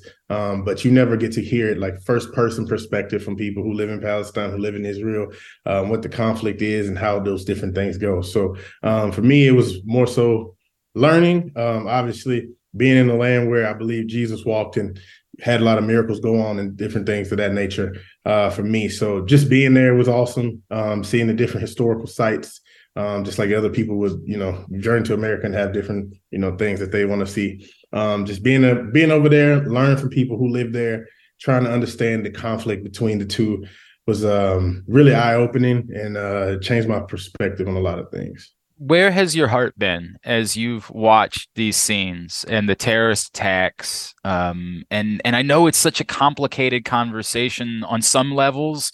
Mm-hmm. On other levels, it's not. It's just pure evil. Um, right. Where where has your heart been as you've watched all of this unfold in the last few weeks? It's been really hard to look at, man. I try to keep my eyes off of that stuff as much as I can, but you know, with social media, you know, you obviously read about different things. Um, you know, as far I'm not into the political aspect of anything. Uh, my heart just goes out to the people who are really, really having their lives torn apart, losing family members. Um, just like any war in any country, when you see those devastating pictures, when we had um, the war in uh, Ukraine, yeah, Ukraine, yeah, and you see hospitals being bombed and all those different things as well, like the Gaza Strip being bombed and people just being displaced, children hurt, um, and it it tears your soul up. So um, I try to not take in as much as I, you know, as as much as you just want to keep looking at it. It's nothing that you know I can do per se, um, but just um, just making myself aware of what's going on and kind of just praying for people because you know while we live in a a, a, peacetime here in America, different countries go through different things all the time. But being in a place that I've been in personally, it's uh, it's it's tough. Uh, uh is there anything you would want you know and i realize that you're not speaking on behalf of a people like i understand you're one guy you know you're a football player in baltimore but would there be anything that you would want people in baltimore to know about the israeli people about the time that you spent there and and what it means to you and what you think it should mean to the entire world?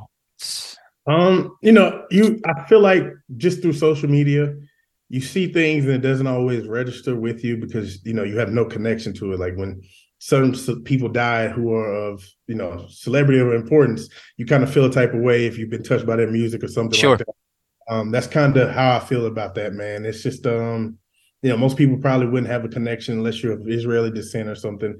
But um like i said i'm sure there's two sides to every story and you know conflicts and all this other stuff has to be resolved. As political. But um just to know a few people who live there um like i said see places that i've been around and and devastated is um it's pretty heartbreaking man. So like i said these are these are people just like you and i they're living in their home you know doing their normal thing and you know things break out and things happen. So um no man i just want to remind people like these are people. These they live their lives just like we had 9-11 and how everybody kind of heart poured out to people who've been affected. Same type thing even though it's a different little circumstance. But um no man those are those are amazing people. They live in a you know holy land if you will.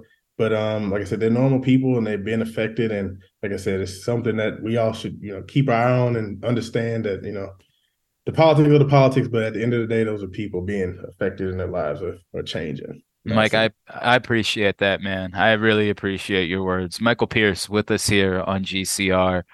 Um, Mike, I, I, wanted to ask you about two other guys that that one, I feel like everybody was everybody saw you, everybody was celebrating you. The guy that I don't know got enough love, and I'm just as guilty of it. But after I looked at the film again, Travis Jones on Sunday, man, uh, what should we know about the work that he's doing that perhaps it's not all showing up statistically?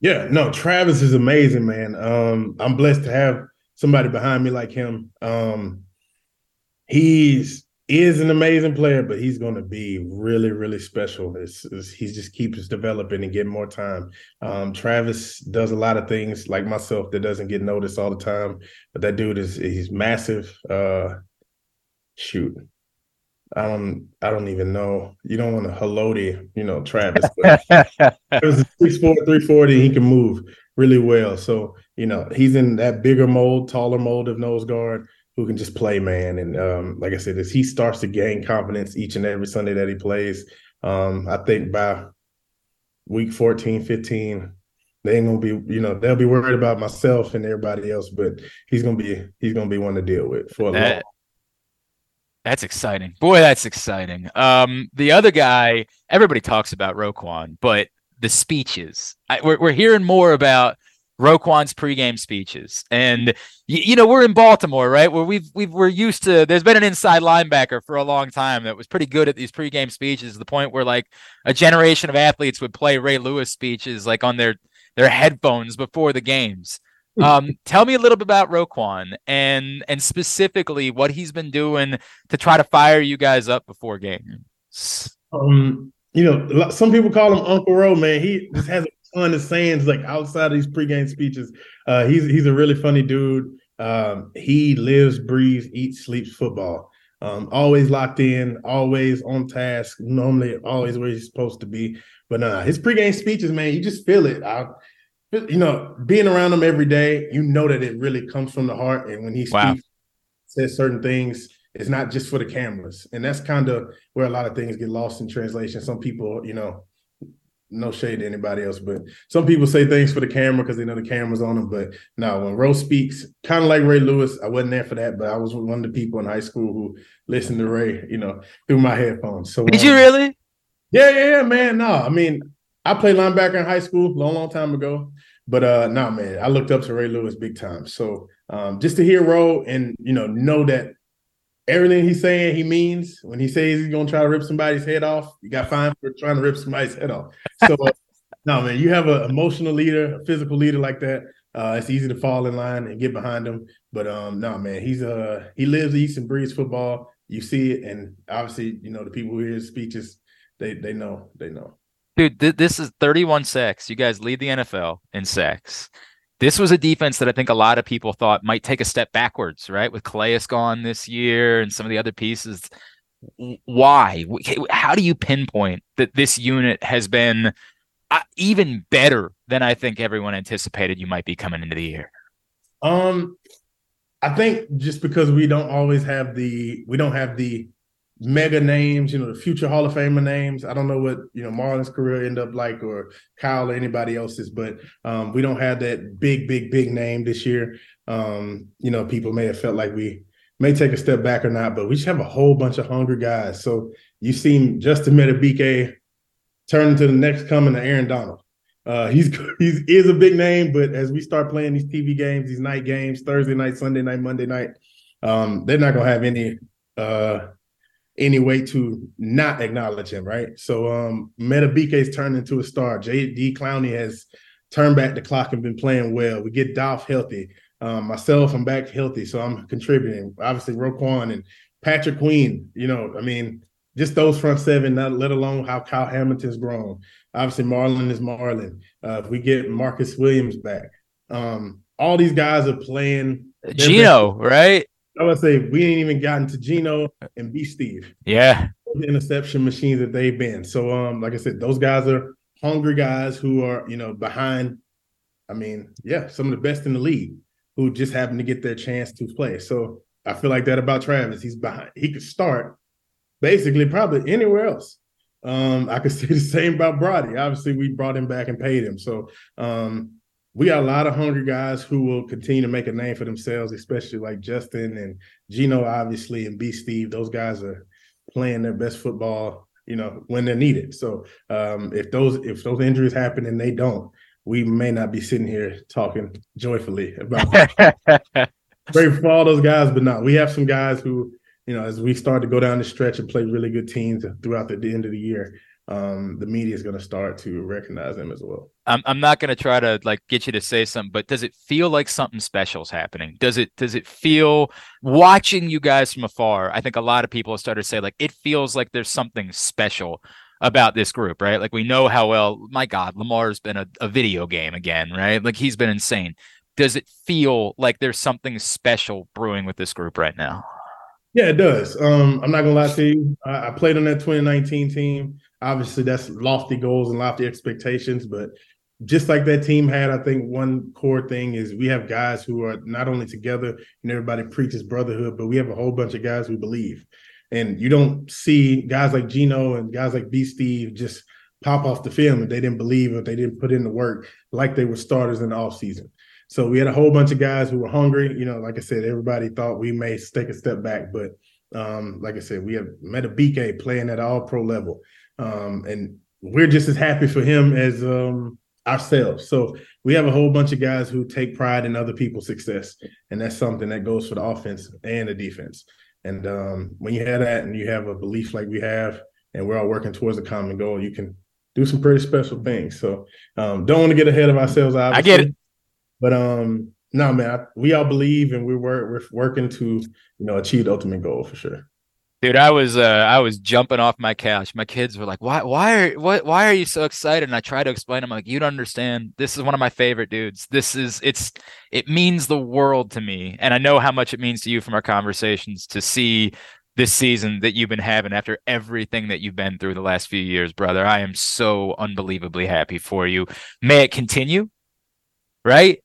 Yeah, yeah, no, that's what we're working for, man. The season doesn't stop after six, seven, eight games. So, uh, no, man, we, uh, I got a long way to go, and uh, hopefully, I can keep improving and, and bringing guys along with me and playing as well as I plan on playing for the rest of the year.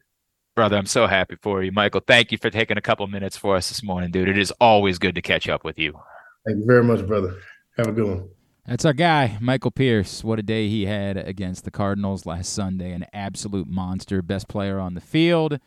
And um, it's just so cool, man. What a story as somebody who's been through a lot of things, who left Baltimore and it just didn't go the way that he wanted it to go in Minnesota. Came back here probably with not a whole lot of expectations this time around and gets on the field, has season cut short uh, after one game and – I imagine a lot of people were sort of like, "Eh, it's probably a, probably over for Michael Pierce." And my God, has he been good this season? He has been an absolute menace this year, and it's been awesome to see that. You guys, I don't hide the affinity that I have for Michael Pierce, um, someone who I've always uh, liked a whole heck of a lot, and it is just really cool to see that unfold for him. Appreciate him taking the time for us as always. All right. Um, Stan the Fan Charles has had a busy week. He's not here today, but last night he caught up with uh, Eric Garfield, Mr. Prospect Man himself, down in Sarasota, talk about the Orioles' pitching prospects moving forward. Earlier in the week, Stan and Ross Grimsley got together with the great Rick Dempsey, and if you missed that show, you can find it right now, facebook.com slash pressboxsports. Click on the videos tab, go to youtube.com slash pressboxonline. Stan, Ross, and Luke are scheduled to return to their weekly Monday conversations next week, but as always, TBD, got to be a little bit flexible, but the shows are always available on demand. When we come back in, we did the whole college basketball preview show yesterday, but we still have one more to go as we weren't able to connect with Larry Stewart from Coppin State yesterday, so we're going to do that today. That's coming up as we continue along here on GCR.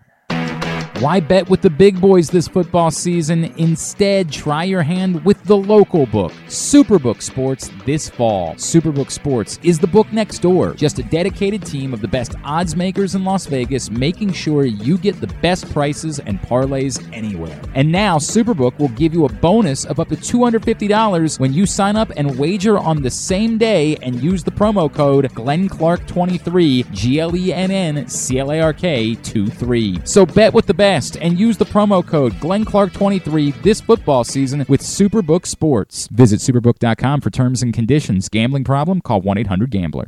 What's up, everyone? It's Tyus Bowser, and I've had so much fun hanging out with Rita and putting up with Glenn the last couple years that I've decided to do it again. Season three of the Tyus Bowser Show is happening this year as we'll be all over town, giving you the chance to get to know me and some of my teammates. As we talk football, life in general, and just say what needs to be said. You can find out more about the show by going to pressboxonline.com slash Bowser. If you don't live in the area, you can watch the shows live on Facebook and YouTube. And if you miss one, you can listen Friday nights at 105.7 The Fan. So we'll see you all season long for the Tyus Bowser Show a partnership of Pressbox and Great Ace Memorabilia. The next Tyus Bowser show is Tuesday, October 17th at Mother's North Grill in Timonium. It's brought to you by Superbook Sports and AJ Michaels. And if you or a loved one have a gambling problem, visit helpmygamblingproblem.org.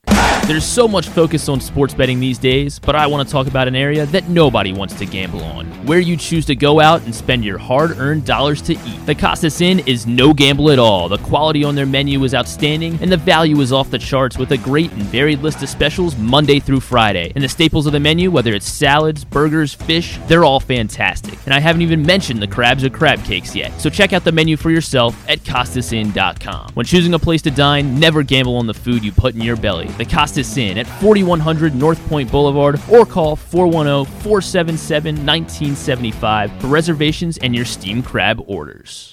The Orioles brought us a summer we'll never forget in 2023, securing their first division title in nine years. And while the playoffs ended quicker than we had hoped in Birdland, the future is brighter than ever. I'm Paul Valley, and along with Zach Goodman, we'll be with you on the bat around all off season, warming our hands by the hot stove. From the GM meetings to the winter meetings to the start of spring training, the bat around has you covered for every trade, signing, and transaction as the Orioles look to revamp and regroup for another postseason run. You can watch the show every Saturday from 10 a.m. to noon at YouTube youtube.com slash pressboxonline or facebook.com slash pressboxsports, or you can listen to pressboxonline.com slash radio. So tune into the Bat Around every Saturday right here at Pressbox. What company has the expertise to make your home healthier by purifying your air and killing all viruses, allergens, and bacteria? AJ Michaels, Heating and Air Conditioning in Baltimore and Annapolis, ajmichaels.com. Visit Harford County. Gear up for the holidays by supporting local with Small Business Saturday on November 25th. Take in the dazzling sights of the season with a Ladew Christmas at Ladew Topiary Gardens. Enjoy holiday lights, sing along the holiday songs, reserve a carriage ride, and sit on Santa's lap in Bel Air's Winter Wonderland happening every Saturday from November 25th until December 16th. Nothing sparks that holiday joy quite like a festive parade. Head to visitharford.com and click on events to see the full list of parades and so much more. In Maryland, you're welcome. Sure, Glenn may be in his 40s now, but he looks just as good as he ever has, and he's still as sharp as he ever was. And I say both those things without even a shred of irony. Find out for yourself right now by watching the show at facebook.com slash pressboxsports or youtube.com slash pressboxonline. So yesterday we did our college basketball preview show. We do it every year. Our buddy Patrick Stevens at D1scourse, the Washington Post, and other locations, Blue Ribbon, all those places. Um, he joined us in studio, and we had the opportunity to catch up with uh, a number of the area's college basketball coaches. At glennclarkradio.com, I created a landing page. So if you go there right now, where we posted all of the uh, audio and video from the various coaches that joined us yesterday in studio, we had. Um, oh, Pat Skerry from Towson, as well as Tavaras Hardy from Loyola, and also Kevin Broadus from Morgan State. We also caught up with um, Jim Ferry from UMBC, as well as Dan Engelstad from out at Mount St. Mary's. I, I, as I always say, if if that content's not for you, if you just checked out yesterday, I understand. I would encourage you to try. I know right now we're thinking about the Ravens, and there's not a whole lot of room for other things at the moment. I get it. I, I really do. But at least be aware. I, I keep trying to say, like on a Saturday afternoon, especially unfortunately if Maryland football continues to play the way that they've been playing recently, look at the schedule, get out and check out games. I, I can't tell you. And look, I I have always been a fan of local college basketball. It's our thing. It's a thing that we have. If you're a Capitals fan, that's I, I don't want to fight. I'm over it. I don't want to fight about it anymore. If that's what gives you joy, God bless you. I, I will never understand associations with Washington. I won't get that. It'll never be for me. But if you are, you know, do you. Unless, it's, of course, you're a Red Sox fan, in which case, I'm, I'm sorry. You're uh, no. I, what if that gives you joy? Then you're a terrible, soulless person. What I would say is, I would always encourage you to poke around if you've got kids, do, do you understand the joy my kids that when they go to games at Towson, at Loyola, at UMBC, at Morgan, they they feel like they're at Game Seven of the NBA Finals. They don't know any better. It's awesome for them. Students are into it. It's loud. It's they love it. So I just encourage you to support local right? Like other people talk about buying local, like go to a local farm, farm things like that. Well, I do sports here. Support local. Get invested and involved local. We got a big football game at Stevenson tomorrow. Come out and check it out. It's a good one against a good King's College team. Check it out if you're frustrated about how Maryland's going. Support local. It's we don't have an obligation to do it. I don't want to try to make it seem like it's some sort of you know, holier thing or or bigger than what it is. But there's a lot of cool things locally that you might not know about. And that's why we do the show every year. If it's not for you, fine. We came right back and we did plenty of Ravens today, did we not? Overwhelmingly. And that's what we'll do moving forward overwhelmingly. But we will. We will be catching up and checking in on what's going on with local college basketball teams. And with that in mind, one of the coaches that we didn't get the opportunity to chat with yesterday because of their practice schedule uh, but we did get the opportunity later in the day to uh, catch up with uh, Coppin State coach Larry Stewart as he gets ready for his first season at the helmet his alma mater, and we'll take a listen to that right now here on. Well, GCR. this week here on GCR, we have been previewing the start of college basketball season locally, and it's time for us now to preview Coppin State as the Eagles kick off the season Monday night at Virginia Tech before their home opener next Thursday night uh, against Towson. It's a pleasure for us to welcome back into the show the first year head coach of the Eagles and Coppin legend. He is Coach Larry Stewart, and he's with us now on the program. Coach, it's Glenn. It's great to catch up. Thank you for taking a couple of minutes for us. Oh, no, no problem, Glenn. Uh, thanks for having me. Absolutely, Coach. So, I just you know, from where we were, I remember chatting with you after you, you got the job initially. What have you already learned? You know, for for someone who's a Coppin legend, Coppin's in your blood. What's something that you've already learned about being the basketball coach at Coppin State? Well, the first thing I learned is you, you're going to have to have patience, right? Because you know these guys, you know these student athletes don't learn at your rate, and so I've learned very quickly that I have to have patience. You know, they they don't see it the way I see it, and so I have to uh, you know have that patience, let them grow and make mistakes. Um, how how have you uh, like you know how have you grown? Like when you say I've got to have patience, have you already noticed yourself like saying, "Hey, I'm doing things a bit differently than I expected that I would," just because it's what ne- it's what's necessary in order to do this job? Yeah, you know, it's it's uh, I've learned that very quickly because you know, for one, I uh, started off you know early on with not having my full team, and so a lot yeah. of things that you put down on your practice plan you know, now when you come down there, you don't have four or five guys that are ready to go. So you have to adjust and you have to change. And so that's what I've learned very quickly that, you know, you have you have to have patience. Um, you know, like I said, you know, you want things to happen at a at a at a rapid pace, but that's just not how this game is going to be played. Coach, how did you go about putting your roster together for this season? I, I know this is a difficult thing to do, um, not just as a first year head coach, but you you know, you're taking over a program that you know maybe isn't at the highest level of college of, of division one basketball. What was the thought process for you and how you were going to get a roster together for this season? Well i was kind of uh, lucky with that. Um, i knew the guys who was who would be returning from the uh, previous year and so i just i knew i had to build around that. And uh, you know just being in the league and, and already being an assistant coach you yeah. know that your job is a little bit different when you're doing a lot of recruiting. So you know, I was already in contact with a lot of guys, or knew a lot of guys, or knew or knew of a lot of guys, or you know, have been uh, uh, talking to guys, trainers, and coaches, and all that. And so it just made that transition a little bit easier once I became the head coach. I, I know from the roster last year, some of the guys at the top are no longer there. But who who were the guys? I know Spurlock's one of them, but who are some of the guys that have stuck around that have been key for you in making this transition? Well, like you say, you have Greg, you have Isaiah uh, Isaiah Groves, you have Justin Winston, you have Malik Battle, and you also have Luca, uh, uh, who who's also came back. So um, they have five guys who kind of like, you know, played Division One basketball. They they've been here at Coppin, so they know the lay of the land, and you know they know how to get things done. And so it, it was kind of uh, lucky with that, you know, having some guys that wanted to come back. How do you see this team? Like, you know, do you see anyone stepping up as sort of an alpha in practice and someone who you know, is, is ready to take on that maybe more key scoring role for this team? Yeah, I have, I have a few guys who can who, who can step up and, and fill that role. Um, it's just you know trying to get these guys to be consistent and understanding that just because you did it today in practice, uh, you got to do it you know the next day and the next day and the next day. And so um, good players are consistent, and so um, you just have to get them into that mindset. You know, there's a difference between a lion and a deer, and so you know, we want all lines when we're in between the lines. And so you're trying to you're trying to get guys to understand that. And, you know, like I said, you have to have the patience to know that it's going to take a while for those things to happen. He is Coppin State basketball coach Larry Stewart, and he is with us here on GCR.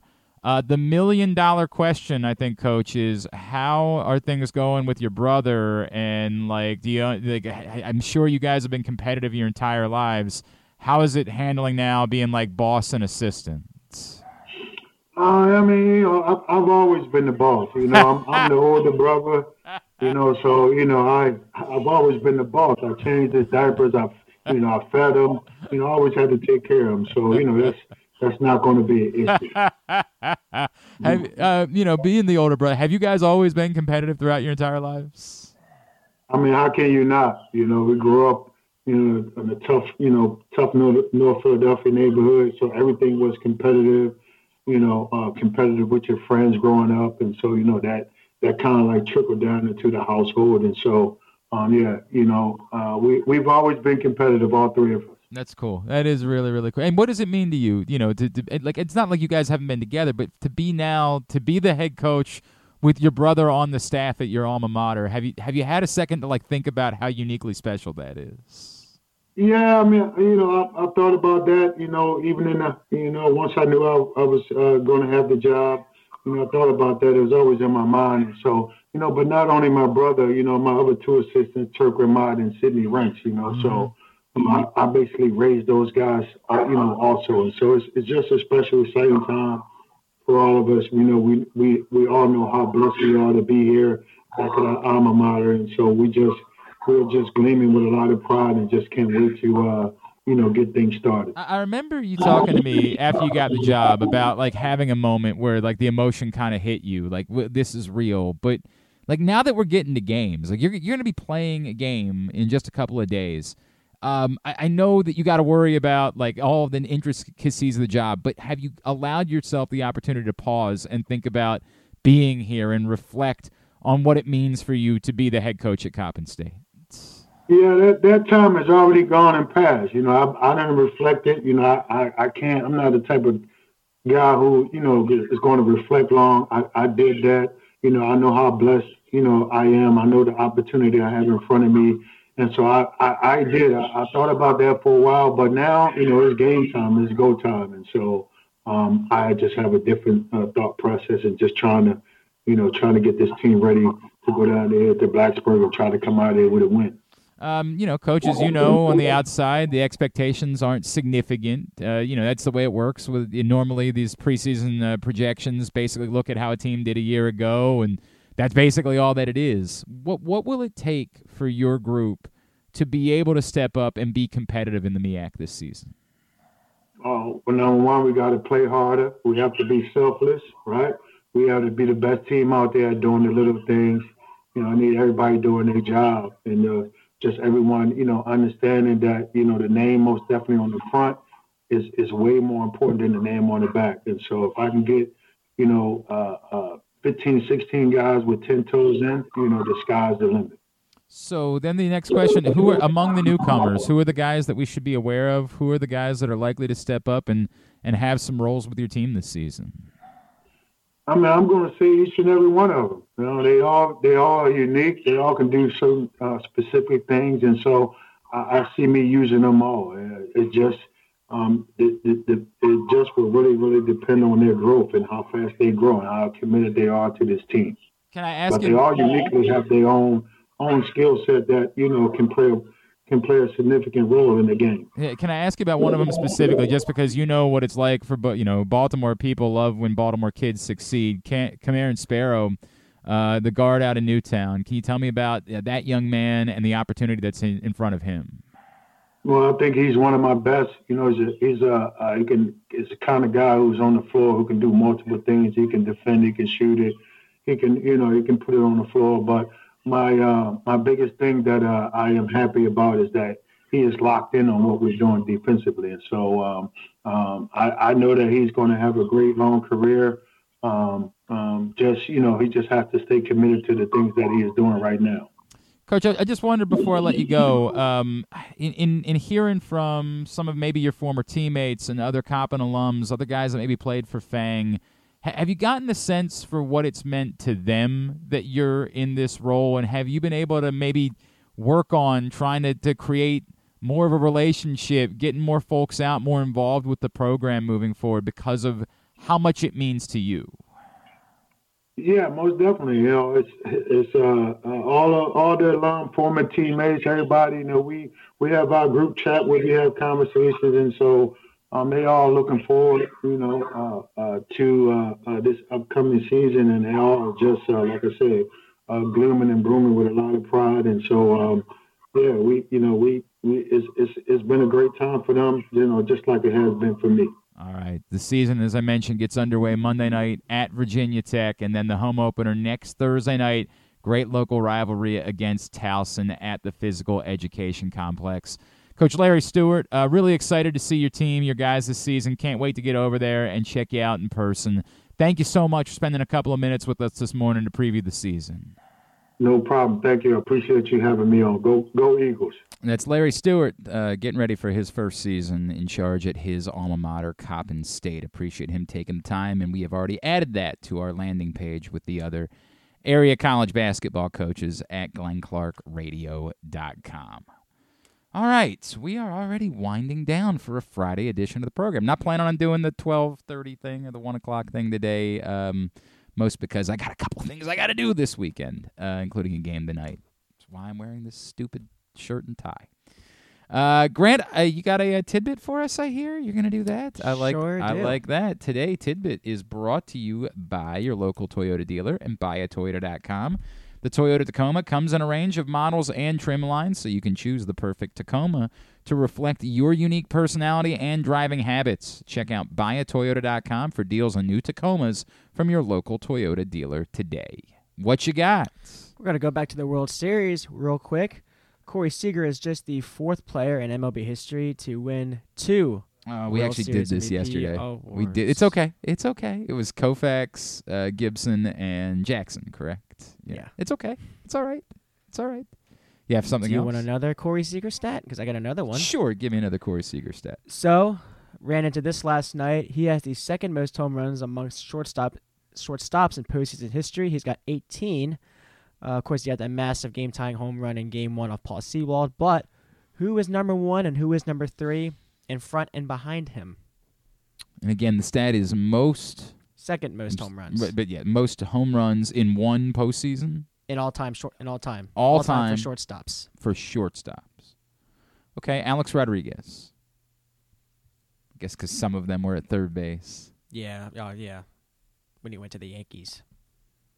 See, anytime we do something like this, you assume they all have to be modern because there's so many more playoff games now than there were years ago. And shortstops are more powerful. Well, yeah, there's also that too. That's fair. But anything, even if we were talking about first baseman, I would assume that they were all modern because, again, there's just so many more chances for uh, One is active and one is retired in the Hall of Fame too. One is active. One is retired and in the Hall of Fame already.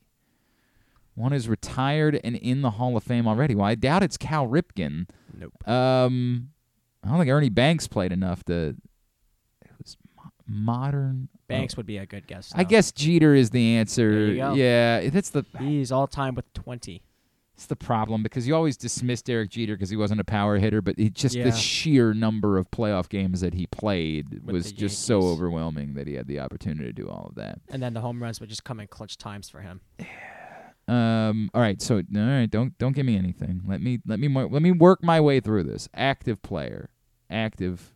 Active player. Um. It's uh, Ozzie Albies.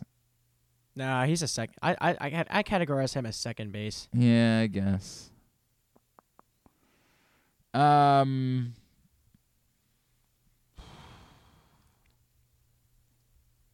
Hang on a second. Uh, Jesus, this is shouldn't be this hard for me. I should just be able. Who makes sense is what I'm. So it's not Dansby Swanson. I'm assuming. Nope. Correa. You got it. Oh, okay. All right. He has. He's tied with uh, Seager with 18. I guess again, consider the sheer number of games the Astros played. Yeah, 15, And then you know he got a couple more 18, with. I don't even know if he 19, hit a home run with the Twins this year in the playoffs, but Right. That's um. I guess that shouldn't be all that surprising. Again, these are like it, it's difficult these statistics because like we, you go back. How many years now?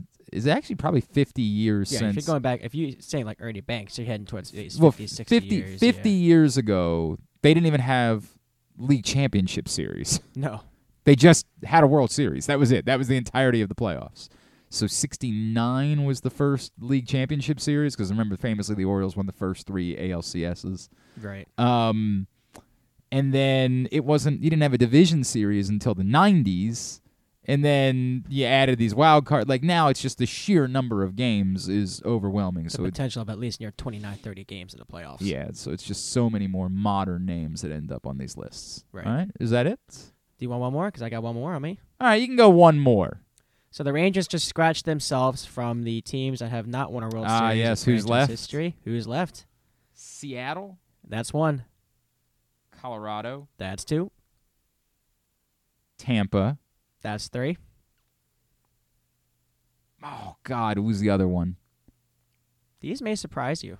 Well, at least one of them. no, may. oh, the Brewers, right? The That's Brewers. the one that kind of Yeah. surprises me. This for as actually long as came they've up. been This around. actually came up at trivia like three months ago, and I really did struggle. I'm like, they didn't win one, right? They didn't win. I'm like, I, it took me a little while, but then I remembered after we did it at trivia that the Rangers were on the list and they had to come off the list. So, um, that's the list. One no, more. one more. Yep. Piss. I thought that was the list. All right, hang on a second. Hang on. I'll leave you to it. Hang on. I'll remember it. It's not them. It's not them. It's not them. It's not them. Oh, for Pete's sake. Why am I blanking? Baltimore, Boston, New York, Tampa. I already got them. Toronto? No. Uh, Chicago, Cleveland, Detroit.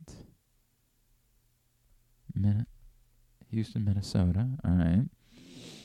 I don't I don't perform well under pressure. I don't like people looking at me when I'm going through this. Don't look somewhere else. Look look yeah, look look elsewhere. So I, I don't want I don't want you to see me as I'm working through my struggles, as I'm working through my shame of not knowing off the top. Well, just off the top of my head, I feel like I should know this. So it's not it's not them. It's not Kansas City. They won one. Houston. Yeah. I already got Seattle, Angels, Oakland, Atlanta, Philadelphia, Miami, the Mets, the Nationals, Milwaukee Cubs, Cincinnati, Pittsburgh, St. Louis, Dodgers. Oh, the Padres. Yeah, Padres. I was. You kept climbing the list. I was like, "You're getting hotter. You're getting hotter." You got it. Padres. I don't know why I blanked on that to begin with. Yes, the Padres have never won a World Series. All right, very good. Well done. well you. done, Grant. That was good. Now we get uh, Tubular to wind it down for the day and for the week. Tubular is brought to you by Superbook. I wonder if they've got odds up for next year's World Series. Let me go look at that right now. Superbook. Superbook. Course, you can always use the code Glenn Clark 23 when you sign up at Superbook, and when you do, you'll receive up to $250 in a same-day first bet match, win or lose. Glenn Clark 23 is the code Superbook. They don't have World Series odds up, but they do have AL pennant odds, and you're not going to feel disrespected. Who do you think the favorite is for the to win the American League according to Superbook for next year? Grant. I mean, my Orioles fandom wants to be biased and say the Orioles. It is but- not the Orioles. So, so with the AL pennant, It's actually wild. Like no, good. I gotta- Well, I, it's not okay. It's not that Well, I wild, but here's my tidbit. Um, no, no, no. You got it. We're not moving on. You have to guess. Yeah. Yeah. Guess. do they have the Yankees going back? The Yankees are tied for the third favorite with three other no, with four other teams. Two teams ahead of the Yankees. I mean, if Toronto can stay consistent, do they have them going? in? Toronto is also tied with the Yankees at eight to one as a third favorite. So I need the top, the pennant team to make it in. Hmm. Mm-hmm. They don't have Texas going back again, do they? I, normally, that's the way these things work. Yeah. Whoever just won is the favorite. But Texas also tied with the Yankees, th- third favorite at eight to one. Houston. Houston is the favorite to, To win, win the, the. American League next year at five to one. Houston is the five to one favorite. All right, so give me the team that's the second favorite then. Not Boston. It's not Boston. Boston is at fifteen to one. Boston is only ahead of the Guardians, Angels, Tiger. I don't want to tell you all of them. Baltimore. Baltimore is the second favorite. two. The second favorite, according to Superbook, to win the American League next year. The Orioles at six to one. Kind of wild. Normally, you would expect. I was expecting to feel disrespected, and then I looked at it and said, "Actually, actually, pretty good. They've got them ahead of the Rangers, which doesn't really make sense to me." There are two other teams that have eight to one odds in the American League. Tampa. Tampa, of course, eight to one, and Well, I guess Seattle. Seattle, very good, eight to one. Minnesota, the other playoff team from this year, at twelve to one. And who's the favorite to win the National League next year? The Braves. The Braves. at three to one, followed by the Dodgers at four to one, and then two teams at eight to one. Oh, so they're so they're tied. No, the the, Oh. the Braves are three to one, the Dodgers at four to one, and then there are two more teams That's after what I meant. that. So those two teams are tied. Next two teams Right. are tied. Yes. Phillies. That's Phillies are eight to one, indeed, and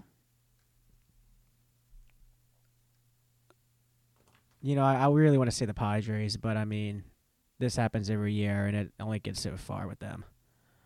Uh, so I'm not going to say the Padres. you should have said the Padres. They I are also eight to one. The Diamondbacks, who just won the National League, are twelve to one, tied with the Brewers Oh, and the I hang my Mets. So if you want to go ahead and get a ticket in on the Orioles right now, it's six to one to win the American League. You can do that right now. Superbook.com. Download the Superbook app. Here's what's coming up this weekend, tubular wise. Uh, again, we'll start tonight. Not a ton tonight. Uh, Maryland plays in the Big Ten field hockey semifinals, 3:30 against Rutgers on Big Ten Network. Tomorrow, uh, busy day. College football. Fox for Penn State, Maryland at 3:30. ESPN Plus for Navy Temple at two. Delaware State, Morgan State at one. Towson is at North Carolina A&T at one on FloSports. Hopkins is at Dickinson, trying to stay unbeaten on the season and uh, wrap up a league title. That's one o'clock tomorrow. CentennialConference.tv and Stevenson hosts Kings one o'clock on GoMustangSports.tv. Uh, UMBC begins their America East soccer tournament run tomorrow night at 7 o'clock. That's on AmericaEast.tv. They're at home against Binghamton. The Big Ten Field Hockey Championship, if Maryland makes it tomorrow at noon on Big Ten Network. As far as big college football games are concerned, tomorrow CBS for LSU Alabama tomorrow night at 7:45. Eh, it's, a, it's not a big weekend of college football games. Oh, I don't know. I guess USC uh, Washington's a pretty big one. I'll, I'll give them that. That's at 7:30 on ABC. You can check that out. And on Sunday, of course, Ravens Seahawks one o'clock on CBS. Uh, football action begins in the morning on Sunday. Dolphins Chiefs 9:30 a.m. from Germany on NFL Network. Fox has Commanders Patriots at 1. Cowboys Eagles is the national TV game locally at 425. And Sunday night, uh, really good one actually, which is rare for Sunday night football, Bills Bengals at 820 on NBC. Everything else you can find at glennclarkradio.com. Uh, as far as non-sports, the only thing that really stood, stood out to me tonight, they are airing live the Rock and Roll Hall of Fame induction ceremony at 8 o'clock on Disney+. Plus, so you can check that out. All right, that'll do it for us. Thanks today to Michael Pierce. Thanks to Brock Huard. Thanks to Larry Stewart from Coppin, and thanks to Bo Smolka. Do you know? Do you know what Griffin does here? Do you know how to handle? it? No, it's okay. We'll get it all up in the greatest hits section of the. Oh my God, it's so good. Oh my God, it's yeah, so good. tab at glennclarkradio.com. Uh, we will be back on Monday. Ryan will be in for Griffin on Monday. We will, of course, be recapping Ravens Seahawks. Jeremy Conn will join us. Don't forget the bat around. Couple um, last couple of weeks for the bat around in its current iteration. Tomorrow morning, Paul and Zach talking baseball with you from 10 to noon. And then Project Game Day on Sunday with myself, Rita Femi, KZ, Stecca. The whole crew will be hanging out with you after Ravens Seahawks, PressBoxOnline.com slash game day. Thanks everybody at Pressbox, all of our great sponsors and partners, including Live Casino and Hotel, the Maryland Five Star, AJ Michaels, Guilford Hall Brewery, the Royal Farms, Costas Inn, Superbook Sports, Harford County, your local Toyota dealer, buyatoyota.com. Grant, thank you, pal. Uh, what is your Twitter? Remind everybody. Or Uh, Instagram or whatever. Yeah, I don't use Twitter a lot, but I got Instagram at 20G DeVivo, 20G D E V I V O. I do believe that we got through this without you ruining it for eternity. I don't think anything. I, I think we'll still be allowed to come back and do the show again on Monday. So this wasn't the day that it all went to hell. Congratulations. Thank you. I'm honored to have been here today. It was a lot of fun. Uh, thanks, of course, as always, to Griffin at Griffin underscore Bass. Follow us Twitter, Instagram, and TikTok at Glenn Clark Radio. Have a great weekend. Go Ravens, Terps, Navy, Towson, Morgan, all the college football teams. Uh, Duke sucks. Have a great weekend.